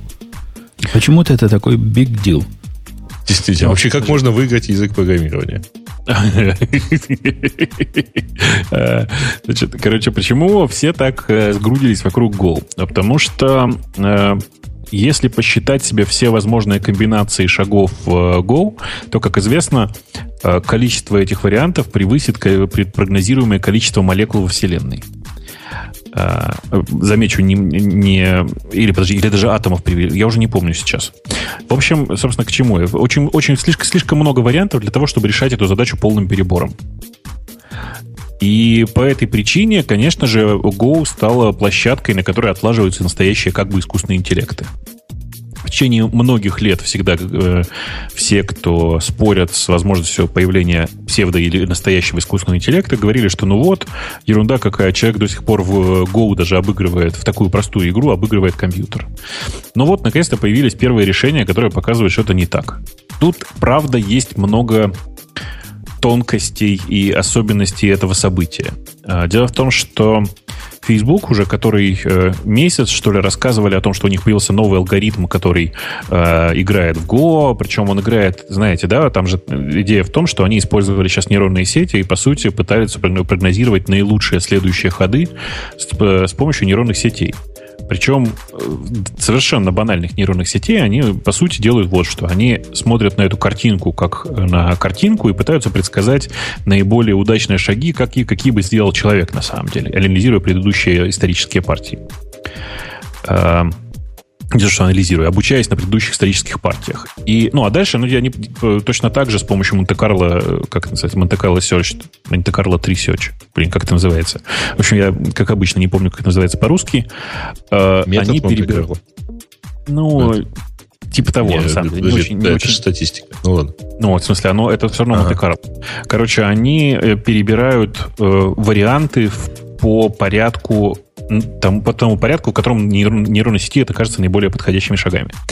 А, и дальше, ну, смотри, дальше логика довольно простая. Э, Facebook это делали раньше. Ребята из, из Google, как выяснилось, точнее, не из Google, а из DeepMind, которую Google купил не так давно, тоже это делали достаточно давно. И вот где-то в прошлом году еще говорят, что наконец-то произошло страшное, и э, программа, собственно говоря, программа, которая играет в Go, как она называлась? AlphaGo, да? Mm-hmm. Я уже не очень помню сейчас. Э, короче, AlphaGo выиграла у чувака, который играет на европейском уровне в Go. В смысле, на европейском смысле на уровне сильных европейских игроков. Сильнейших европейских игроков. Тут, правда, есть одно но э, все, с кем я говорил, и кто действительно серьезно играет в Go, а я запросил трех человек, все они говорят, что кажется, вот этот чувак немножко как-то не очень удачно играл. Может быть, он в плохой форме был, может быть, еще что. Ну, то есть, на самом деле, мы ждем э, попытки столкнуть AlphaGo с чемпионом мира, потому что, напомню, э, больше 20 лет уже прошло с того момента, как э, Deep Blue, IBM Deep Blue, к вопросу об IBM, выиграла mm-hmm. Каспарова, да, тогда, в, который был да, да, да, чемпионом мира. Угу. Это, кстати, крутая тоже история. Вы знаете, да, что э, потом при анализе выяснилось, что Blue последние, обе последних партии выиграл в результате того, что в коде баг был. А что-то я помню такое. Очень смешная там история. Mm-hmm. Там выяснилось потом, что несколько ходов, которые были совершены в середине, э, в середине партии, были из, исключительно из-за того, что в программе был баг. Ну, короче, собственно, я к чему? Действительно, с, точки зрения искусственного интеллекта сейчас очень много крутых шагов происходит, очень много вообще всего двигается, и появление, даже, даже если предположить, что, собственно говоря, вот чувак, с которым играл AlphaGo, действительно был не в самой хорошей форме, но мы там еще там три года назад об этом просто мечтать не могли даже. Это невероятно крутое событие с точки зрения системы искусственного интеллекта. Прямо, прямо очень круто. Окей, то есть ты понимаешь, почему Ксюшин Босс поставил себе статус «Иду разрабатывать искусственный интеллект». Ты знаешь, ну, сейчас он на самом все... деле другой да. интеллект хочет э, разработать. Да. У него же цель на этот год это Simple AI, э, что-то типа, ну, такого кибердворецкого. Ага. В дом. Ну, Джарвис. Да, Джарвис из Iron Man, да. А, собственно говоря, сейчас искусственным интеллектом занимаются все, не занимается им только ленивый. Вот я, как выяснилось, не ленивый, потому что тоже занимаюсь. Это страшно интересная тема, но оказалось, что как только ты глубже в нее копнешь, вот если вспомнить того же самого Джарвиса, оказывается буквально следующее, что на современном э, уровне состояния общих технологий не, ну, ну, появилось внезапное понимание, что не нужно на самом деле делать искусственный интеллект. Нет такой проблемы. Достаточно просто хорошо имитировать наличие интеллекта. И в этом отношении мы... Причем конечно, не все... только искусственного. Да, да. Да, да ты уверен, что мы не имитируем? Нет, вы-то имитируете, я уверен. Многие а девушки имитируют. Да? Многие девушки имитируют. Иногда по а. твоим э, монологам можно сделать другие выводы. Что, я имитирую? Да. Имитируешь свои знания в некоторых областях. А, как а, это само собой. Интеллект. Она подозревает, что в самом Слушай. деле там не Бобук, а такая специальная машина, которая бьет тест Тьюринга. И записанный звук затвора. А я его только что видела. Вы прекратите. У меня вообще все банально на, на, на банальных марковских цепях. Ничего такого. Э, все совершенно спокойно работает. Но я, собственно, не об этом, а знаешь, я... И очень а, четкая логика, да.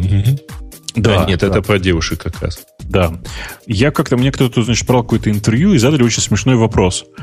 Вот говорят, что некоторые ученые считают, что нейросети нельзя называть полноценным искусственным интеллектом. И я сдержался. А вот сейчас я бы, знаешь, я бы я точно знаю, как я бы ответил. Я точно знаю, что некоторые нейросети считают, что некоторых ученых нельзя назвать полноценным естественным интеллектом. Настоящими учеными. Конечно. Это к вопросу о марков, марковских цепях. Прекрасно все сработало, видите? А, да. Так вот, а, да, Ксюш, а, ну, ты, конечно, права. Я иногда имитирую совершенно профессионально э, знания в некоторых областях. Но главное, что ты-то ведешься из раза в раз. Проблема в том, что я-то нет. Иначе конечно, бы я не конечно. заметила, что ты Конечно, конечно, конечно, конечно. Тебя подсказывают потом из зала. А, короче, тема э, с искусственным интеллектом сейчас сама по себе очень большая, и все вокруг нее прыгают. Связано это в первую очередь с э, развитием э, ДНН как такового, ну, в смысле нейронных сетей как таковых. И это при том, что на самом деле математический аппарат да, к современным почти уже нейронным сетям был в 80-е 90-е годы ну, почти в том же состоянии, что сейчас. Очень удивительно, как все происходит сейчас. Оставаясь в рамках этого самого искусственного интеллекта, этого самого AI, я хочу включить... У меня есть триггер такой, который включает у Бобука режим AI. Как раз той самой нейронной сети с плохими связями. Догадайтесь, ага. какая тема следующая будет. Новая Ого-го-го. камера от Никона. Итак. А почему на, на фотках 4? Ну, потому что это экшен камера. Ну, и вот оно и подцепило, видимо. Ну, какая была фотка, такую и дали. А, я эту камеру видел. Могу все про нее рассказать. Это вообще крутая тема. Подожди, ты главное а, скажи, затвором-то щелкает или, или эмулирует? Там нечем, она беззеркальная. А, ну так и зеркальные тоже ж эмулировали. Это давние, дорогие слушатели, истории. Вы, возможно, даже не понимаете, почему мы над ним вот так издеваемся и стебемся. А вы расследуйте этот вопрос. Наверное, даже в Википедии где-то про это написано. В смысле? Я перед, про это пересказываю, не знаю, минимум раз в год. На каждой конференции. Ну, на многих конференциях я про это рассказываю, конечно. Речь идет о чем? О том, что э, конкурент этой самой Hero, да? От, от э, Nikon теперь появился. Ну, GoPro. конкурент GoPro, давайте так, потому что Hero это или не Hero, это уже такие детали. Так все, в принципе, понимают, что эти, речь идет об экшн-камере типа GoPro. То есть в тот ну, момент, когда рынок экшн-камер прямо проседает на глазах, когда про GoPro говорят, что опаньки, это что, еще один единорог, который скоро рог потеряет. А тут, значит, Nikon такие, оп, и мы, мы тоже хотим. Мы, мы сюда тоже хотим. Это наше поле. Слушай, на самом деле это же, ну, в смысле, это вообще популярная тема сама по себе. И очевидно, что GoPro давно не единственный игрок на этом рынке.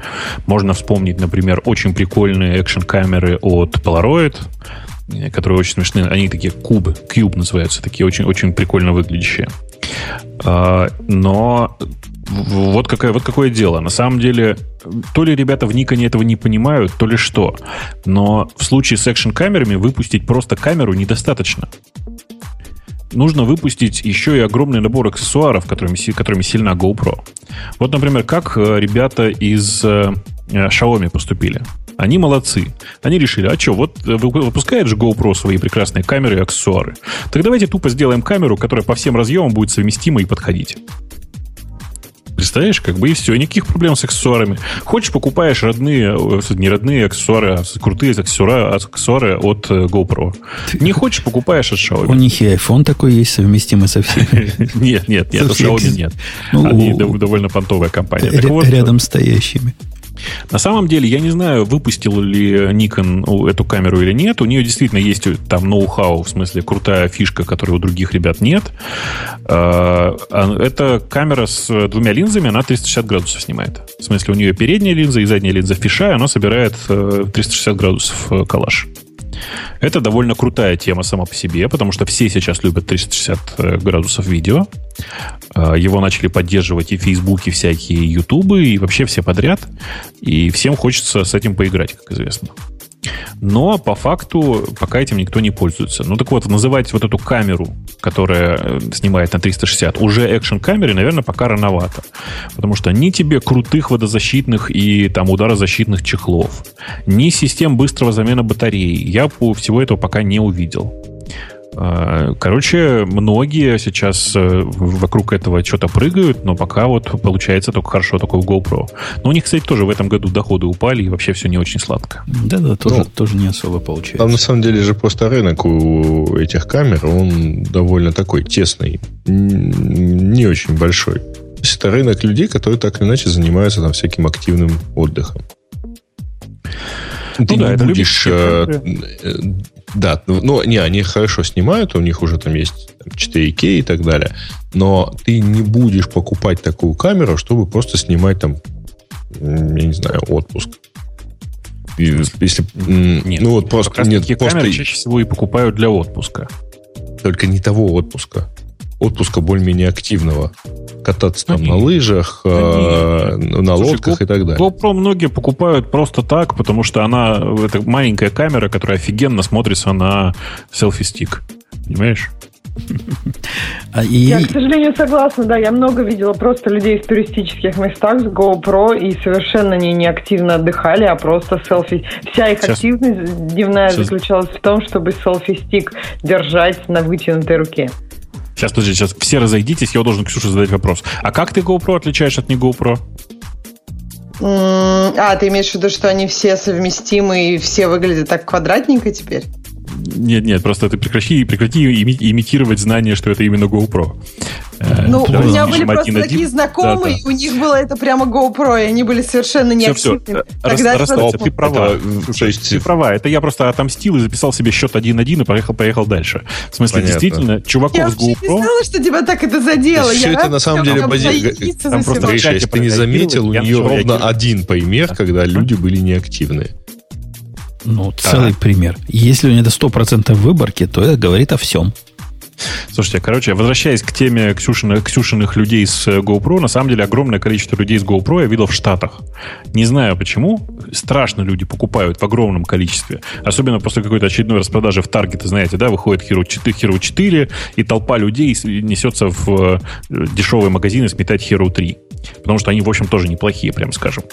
Uh-huh. У GoPro самих по себе, на самом деле, туча недостатков. Я уверен, что никоновская новая камера, большей части из них не лишена. Ну, например, на самом деле, большая части э, GoPro-шных э, камер, у них у всех очень маленькая батарейка, если пользоваться штатной, ну, обычной, обычно размерной батарейкой. И она съедается, ну, как-то очень неприлично быстро. Uh, и, ну, и, собственно, не, непонятно, как вообще люди этим пользуются. Но надо при этом сказать, что у, у люди GoPro... снимают короткие ролики, на самом деле. Короткие ролики или даже фото, на самом деле. Ничего же не мешает там точно так же фото снимать. Uh, в, в чате пишут, потому что это, наверное, потому что в США видеорегистраторы не продают. Да нет, во-первых, в США видеорегистраторы продают, просто они не везде легальные, насколько я помню. И, угу. Да, ну, да. Кажется, они так далеко не так нужны. Да, они не так необходимы, я бы, я бы сказала. Вы хотите сказать, что там на дорогах мало смешных моментов, что ли? Или что? А, ну, э, Метеориты не летают. Да, если видеорегистраторы для смешных моментов, то да, наверное, нужно Слушай, каждому ну, раздать. Я, я согласна. На самом деле, давным-давно видеорегистраторы в основном для смешных моментов. А ты, Бобок, подожди, это интересная мысль. Ты М? предлагаешь GoPro использовать как видеорегистратор. Такой Нет, да? многие так думают, что можно использовать как видеорегистратор. Нет, у видеорегистратора есть одна важная черта. Он умеет записывать по кругу безостановочно. Ну, то есть он такой кольцом записывает, понимаете, да? Старое стирает, новое снимает. Э, GoPro, если я правильно помню, так из коробки не умеет. И, э, собственно говоря, как так сделать, я не знаю. Ну, а сколько, вот, ну, честно, час хотя бы может честно писать? По-моему, GoPro нет. с толстой батарейкой час может. С толстой М- батарейкой. Может час. Ну, да. То есть мы тоже пробовали, час на как раз где-то пишет. По-моему, час это как раз максимум. Может быть, там С толстой батарейкой, при выключенном Wi-Fi, короче. Да, да, да. При выключенном просто пойти поснимать и потом посмотреть, что там было.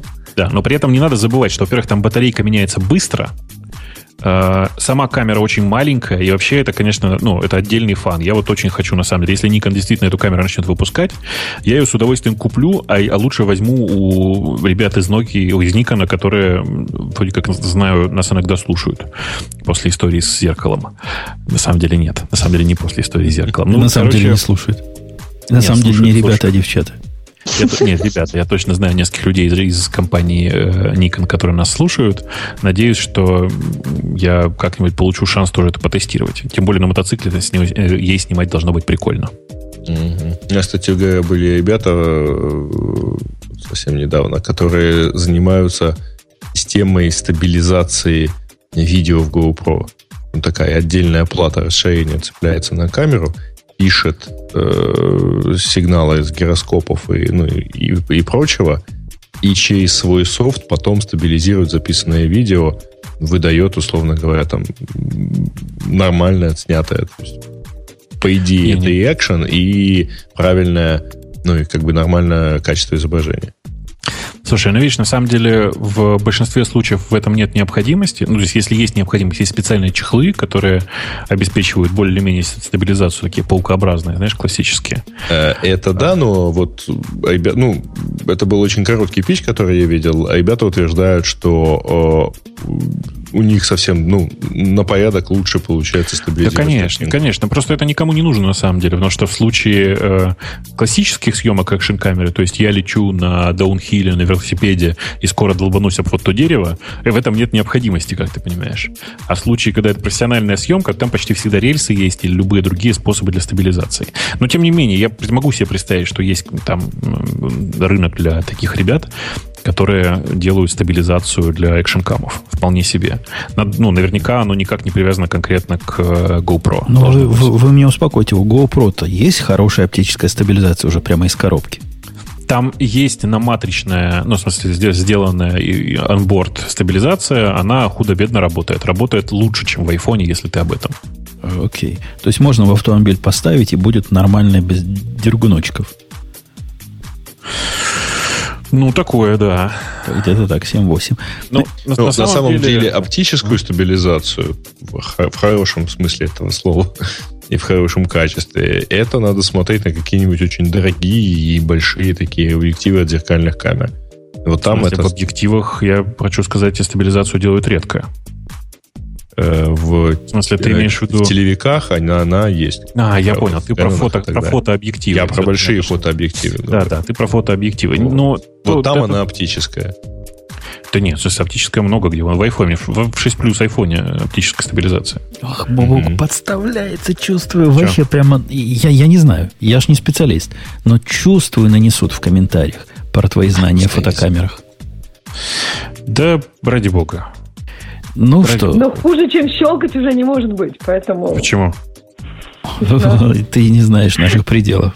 Ксюша всегда когда-нибудь что вот такое хочет сказать, вода из бобока, у нее резко вот и меняется звук. Вы заметили? А, Она просто прикрывает, э, как это сказать, лицо от э, моих фанатов.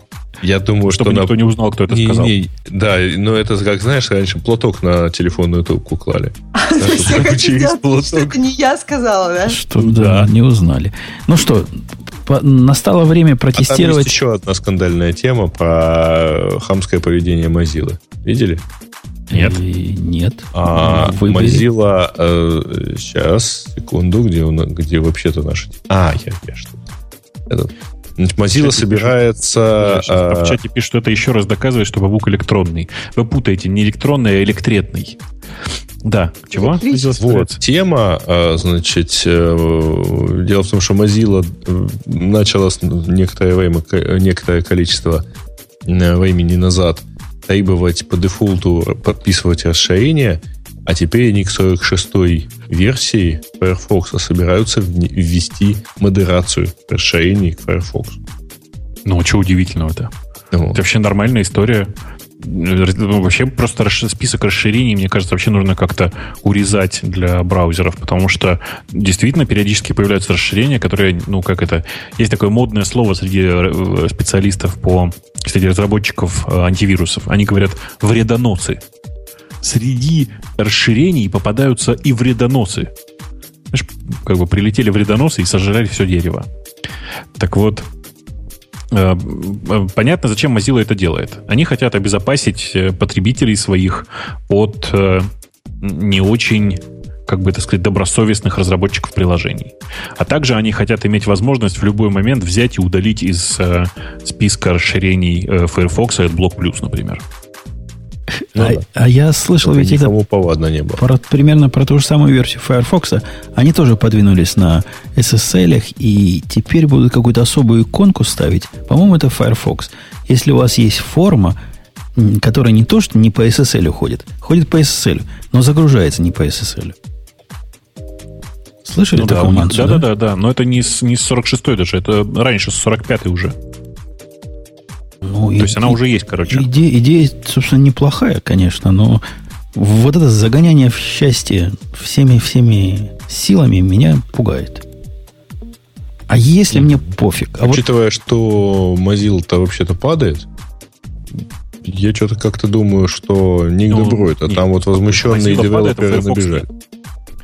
Ну, в смысле, доля браузера Firefox, доля браузера Mozilla, до всех браузеров на Mozilla падает, но сам по себе Firefox пока работает стабильно. и я думаю, сейчас настало Я время как протестировать новую обязанность Грея. Какую? Как, как он тонко это сказал-то, а? А Грей знает, вот сейчас он сделает все. Я же Я думал, помню. мы хотели про темы слушателей поговорить. А Так это вот, связанные вещи. Для тех, кто Ух ты. понимает. Ну, тут А на самом деле делать? долго будем смотреть, да. а. Как- Как-то А. он медленный. Ну, Что я медленнее, значит? Ну, тема пользователей, первая тема это пропас, которую мы уже обсудили. Подожди, значит, Поэтому- обязанность не, вып- не выполнена, не добавил и не активировал. Понятно. Объясняли, мы объясняли, сейчас я сам сделаю. Добавил, быстрее самому. Покажи, покажи. Добавил темы, активировал, и вот они текущие стали. Видишь, как красиво все? Ой, ты, блин. Я думал, Ошибка. потом отдельную темы нет в каждую... этом спе- Да, простите. Это я зачитал вслух. Так, чего? Пошли по темам слушателей? Пошли по темам слушателей. Ну, окей. Так, все, больше мои обязанности закончились, кстати. Ну, я, я их выполнил за тебя. Рассказывай теперь темы. Молодец. Только первая тема это как раз про да. Parse.com, да, C-Sharp метит на территорию Go. Ну, слушайте, ребят, C-Sharp не может метить на территорию Go. Ну, в смысле, если только метит в собачьем смысле этого слова. Э, Go все-таки гораздо более компактная история, не тащащая с собой огромный рантайм. Хотя нет, тащащая, но не огромный рантайм. Э, и поэтому сложно их даже сравнивать. То есть, да, в, в C-Sharp всегда были async await и прочие интересные штуки, которые потом появились в Go. Но а, сказать, а, чтобы... А где, чем она метит? Собственно, чем она метит? А я тоже не понял, ты знаешь? Э, они говорят про .NET Native, в смысле про средство, которое собирает почти нативное приложение из всего этого хозяйства. Но сказать, что это... Ну, и там можно писать консольное приложение. Окей. Но сказать, что это метит на место Go, это очень громко. Окей. Okay. Окей. Okay. На территорию Go метит только PHP. Или наоборот, пишут у нас в чате. Видимо, слишком буквально восприняли мою собачью, собачью аналогию. Mm-hmm, Что уважаемые да. товарищи думают по поводу зрелости RethinkDB для продакшена? Ну, у меня на одном сервисе в продакшене есть э, э, Э, RethinkDB, и это сервис для взрослых, поэтому, ну, для зрелых уже, поэтому мне кажется, что он достаточно зрелый. Но при этом я бы на самом деле не рекомендовал по самой дурацкой причине. Э, вот вы потом с вашего места работы уволитесь, а кто вместо вас будет поддерживать этот RethinkDB, непонятно. Вот у него и начнется для взрослых, да, все? Да-да, там начнется сервис для взрослых, да. Угу. Погоди, а я про эту балайку правильно помню. Во-первых, она совсем не бесплатная, правильно? Она бесплатная. Что, бесплатная? Для... Она бесплатная, бесплатная. и open source. И open source. Сходи посмотри, да, сходи посмотри. Я тебе рекомендовал несколько раз посмотреть. Штука, которая в ней есть и которая крутая, это автоматический шардинг. И, ну, в смысле, она такая с довольно развесистой веб, веб-гуем прямо из коробки. Uh, у нее встроенный ORM, как я люблю говорить. Ну, в смысле, встроенные такие странные средства для... У него язык запросов построенный на SDK, а не на... Uh, как это? А не на API. Нет. Ну да, короче, примерно так. Э, в смысле, что у них прямо есть штатные готовые средства для конструирования запросов, всякое такое. Ну, короче, посмотри, сходи. Он, ну, оно, довольно оно, оно такое хипстеровское, все смотри. DB push JSON to your apps. Ну, Ри, да. Рили, так сказать. Вот мне JSON пушить. Мне не надо JSON, мне надо документы пушить. Почему JSON мне пушить надо? Ну, слушай, это как раз вот, это же веб-скейл, же понимаешь. Я понимаю, да. И я, я ж после того, как мы обожглись все вот той, вот той прошлой, которую закрыли, которую купил Apple, помнишь, и, и закрыл, я теперь ага. боюсь на, на новые, новые scale storage смотреть. Хотя недавно смотрел, ну, смотрю прямо сейчас на Bolt. На Bolt смотрю, такая прикольная хрень. Жить с этим нельзя, но по, поизвращаться прям приятно. Угу. Типа, почему, чем тебе Монги не хватает? Почему ты в другие стороны смотришь? Не, не, Монги хватает. Просто мне надо был конкретный случай для очень простого сториджа, который вот вообще весь, весь в себе, весь маленький, весь такой компактненький. Я почему-то думал, что BoltDB будет как раз тем самым компактненьким. Оказалось, нифига не компактная. Монго хранит данные гораздо компактнее, чем эта балалайка. Вы оценили, да, как Ксюша, как образцовая жена? А что ты, ты на других женщин смотришь? Тебе что, жены не хватает? Это что ты на другие базы смотришь? Тебе что, Монги не хватает? Я знала, что Бобок, да, оценит. Нет, я, я оценил, что ты намеренно подставлялась. Это прямо слышно было, что ты так... Не, не, Монги, Ксюшенька, хватает. Монго это такой default choice. Но иногда же хочется и, и, и так сказать, и гадости какой-нибудь. Гадости экзотики, Редис. экзотики. Редис, Редис. Редис, Редис я ставил, ставил на днях в Амазоне. У них же есть Cloud Cache, или Cache Cloud. Ну, да, да. Прикольная штука. Бес, бессмысленная, конечно, с точки зрения моих приложений, но прикольная. Ну, в общем, э, да. В смысле. Да. Там дальше да. вопрос опять, опять, говоришь, к тебе про Semantic Web. Типа в 2010-м по Яндекс появлялось много статей. Веб, торлята поля, сильная волна изучения. Короче, чуваки, значит, смотрите. Тема семантик веба никуда не делась. Она постоянно ходит в индустрии, но тут есть одно но. В силу того, что семантик веб обрел некоторую популярность с точки зрения веб-мастеров, веб-мастера начали эксплуатировать средства для э, построения семантик веба э, с точки зрения типового SEOшника. Ну и как это выглядит? Выкатывает какой-нибудь э, Google очередную микроразметку. Смотрит на нее вебмастер и смотрит, м-м, прикольно, новая микроразметка, которая позволяет э, э, размечать рецепты. Теперь рецепты в выдаче Гугла будут выглядеть не так, а вот эдак.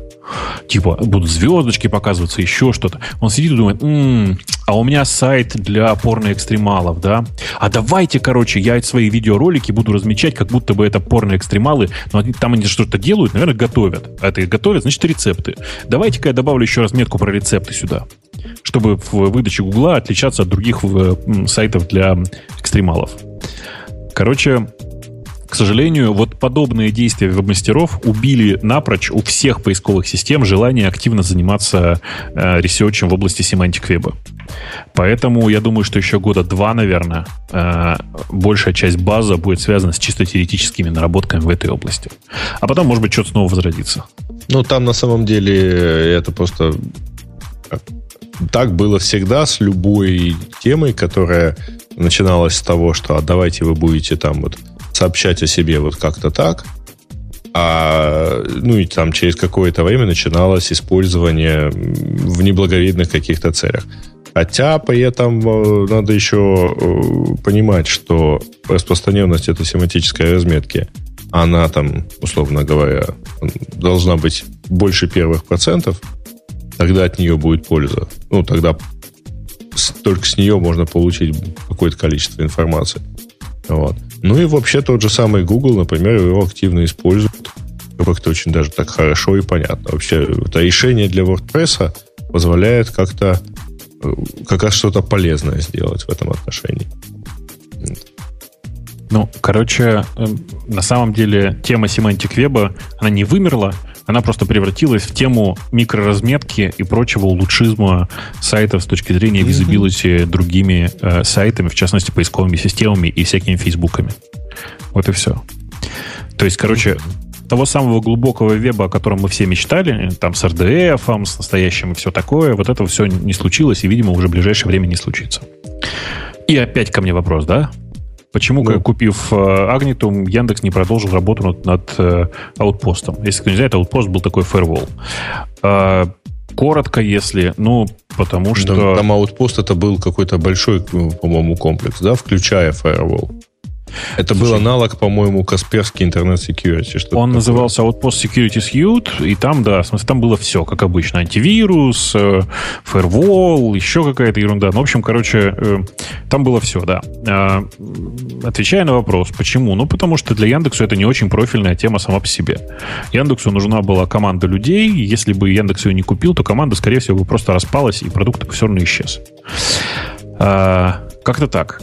Тем более, что хороший продукт Firewall, мягко говоря, не очень понятно, зачем нужно иметь сторонний Firewall на нынешнем, ну, в нынешних условиях.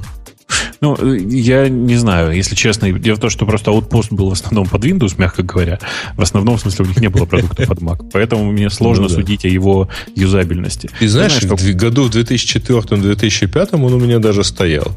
Но это были времена, знаешь ли, диких сеток, когда э, либо ты светился наружу вообще IP, и тебя никто не фильтровал, ну, то есть вообще получал внешний IP. И... Да-да. Да, да. Я понимаю, что в 2004 вот. году он у тебя стоял, но не надо же так подставляться. Ты же сегодня, в отличие от Ксюши, ничем не провинился. Поэтому я опущу все шутки. Э, э, я вот что хочу сказать. Э, еще раз, мы, скорее всего, не будем как-то активно развивать этот продукт, потому что для Яндекса это совершенно не э, типовая история. Ну, мы а в данном путем, случае купили не продукт, а компанию. Путем М? Фейсбука с парсом пойти, open source, все дела. А Пусть я не уверен, пишет. что это, это же не всегда ведь возможно в случае десктопного продукта. Там довольно часто есть чужие патенты, чужой код, который нельзя выпустить, ну и так далее. В общем, mm там есть команда, которая этим занимается. Как только будут какие-то новости интересные по этому поводу, я постараюсь вам что-нибудь рассказать. Но пока, повторюсь, это, мне кажется, вряд ли. Тут, тут, просто, тут просто бенефис тебе, потому что следующий вопрос тоже к тебе. А какой? Там Бобук в последнем выпуске упоминал нас Synology. Было бы интересно послушать мнение и опыт ведущих с насами всякими домашними клаудами. Ой, ну слушайте, ну я много могу говорить про Synology. Я прямо говорю всем, что это на, на самом деле последнее счастье, которое в отношении вот домашних насов я видел. Нужно понимать при этом, что у меня к насу очень специфические требования. Мне нужно, чтобы он мне и видео декодил, и отправлял на iPad. И там периодически я там деплою всякие мелкие всякие штуки, которые мне нужны, и я их докером туда деплою. И мне же там, ну, то есть, короче, я его использую не тупо как сетевой storage. А казалось бы, купи как нормальные люди микросервер себе. Слушай, сейчас будет примерно столько же ваших, стоит. В ваших этих долларах не укупишь, понимаешь? 700 долларов денег. Это очень дорого. Зачем? За 700 долларов я знаешь, какой себе Synology куплю? Ух! Okay. Да, а главное, что там все, в отличие от ваших микросерверов, все с помощью красивого веб-интерфейса, так что у меня даже девушка с этим справляется. И как бы никакой проблемы. Э, короче, у меня от Synology невероятно какое-то позитивное впечатление почти всегда. И при этом, я повторюсь еще раз, я не знаю, как это происходит. Маленькая китайская компания, но они фигачат обновления и новые фичи, и постоянно что-то новое происходит с такой скоростью, что я вообще не понимаю, как они, они это спят, что ли. Их там 10 тысяч, что ли, сидит внутри. Короче, я, я не понимаю. Спрашивают, какой Synology за 700 долларов будет проц. Ну, конечно, он будет, безусловно, слабее. Но он там и не нужен, в общем, в моем случае. Угу. Э, станет ли, Гришит, кажется, опять к тебе, станет ли BPG новым стандартом картинок? Там э, разработчик же уверяет, что он там что-то процентов на 20 меньше гифа, да, у него? Ну, слушайте, а, а зачем? Ну, в смысле, зачем нам еще один стандартный гифы? Есть... Зачем нам два понедельника, да? Нет, нет, ну просто есть прекрасный MP4. В смысле, прекрасный, в смысле, и так всеми поддерживаемый. Есть WebM, в смысле, ну, который видео, э, у которого тоже, в общем-то, все 7.8 неплохо. Чем BPG лучше, я не понимаю. То есть, ну, да, он меньше, чем GIF, но он такой же примерно, как MP4. Какой смысл? Не, подожди. Он э, меньше, чем JPEG. Утверждается так, да? Вот.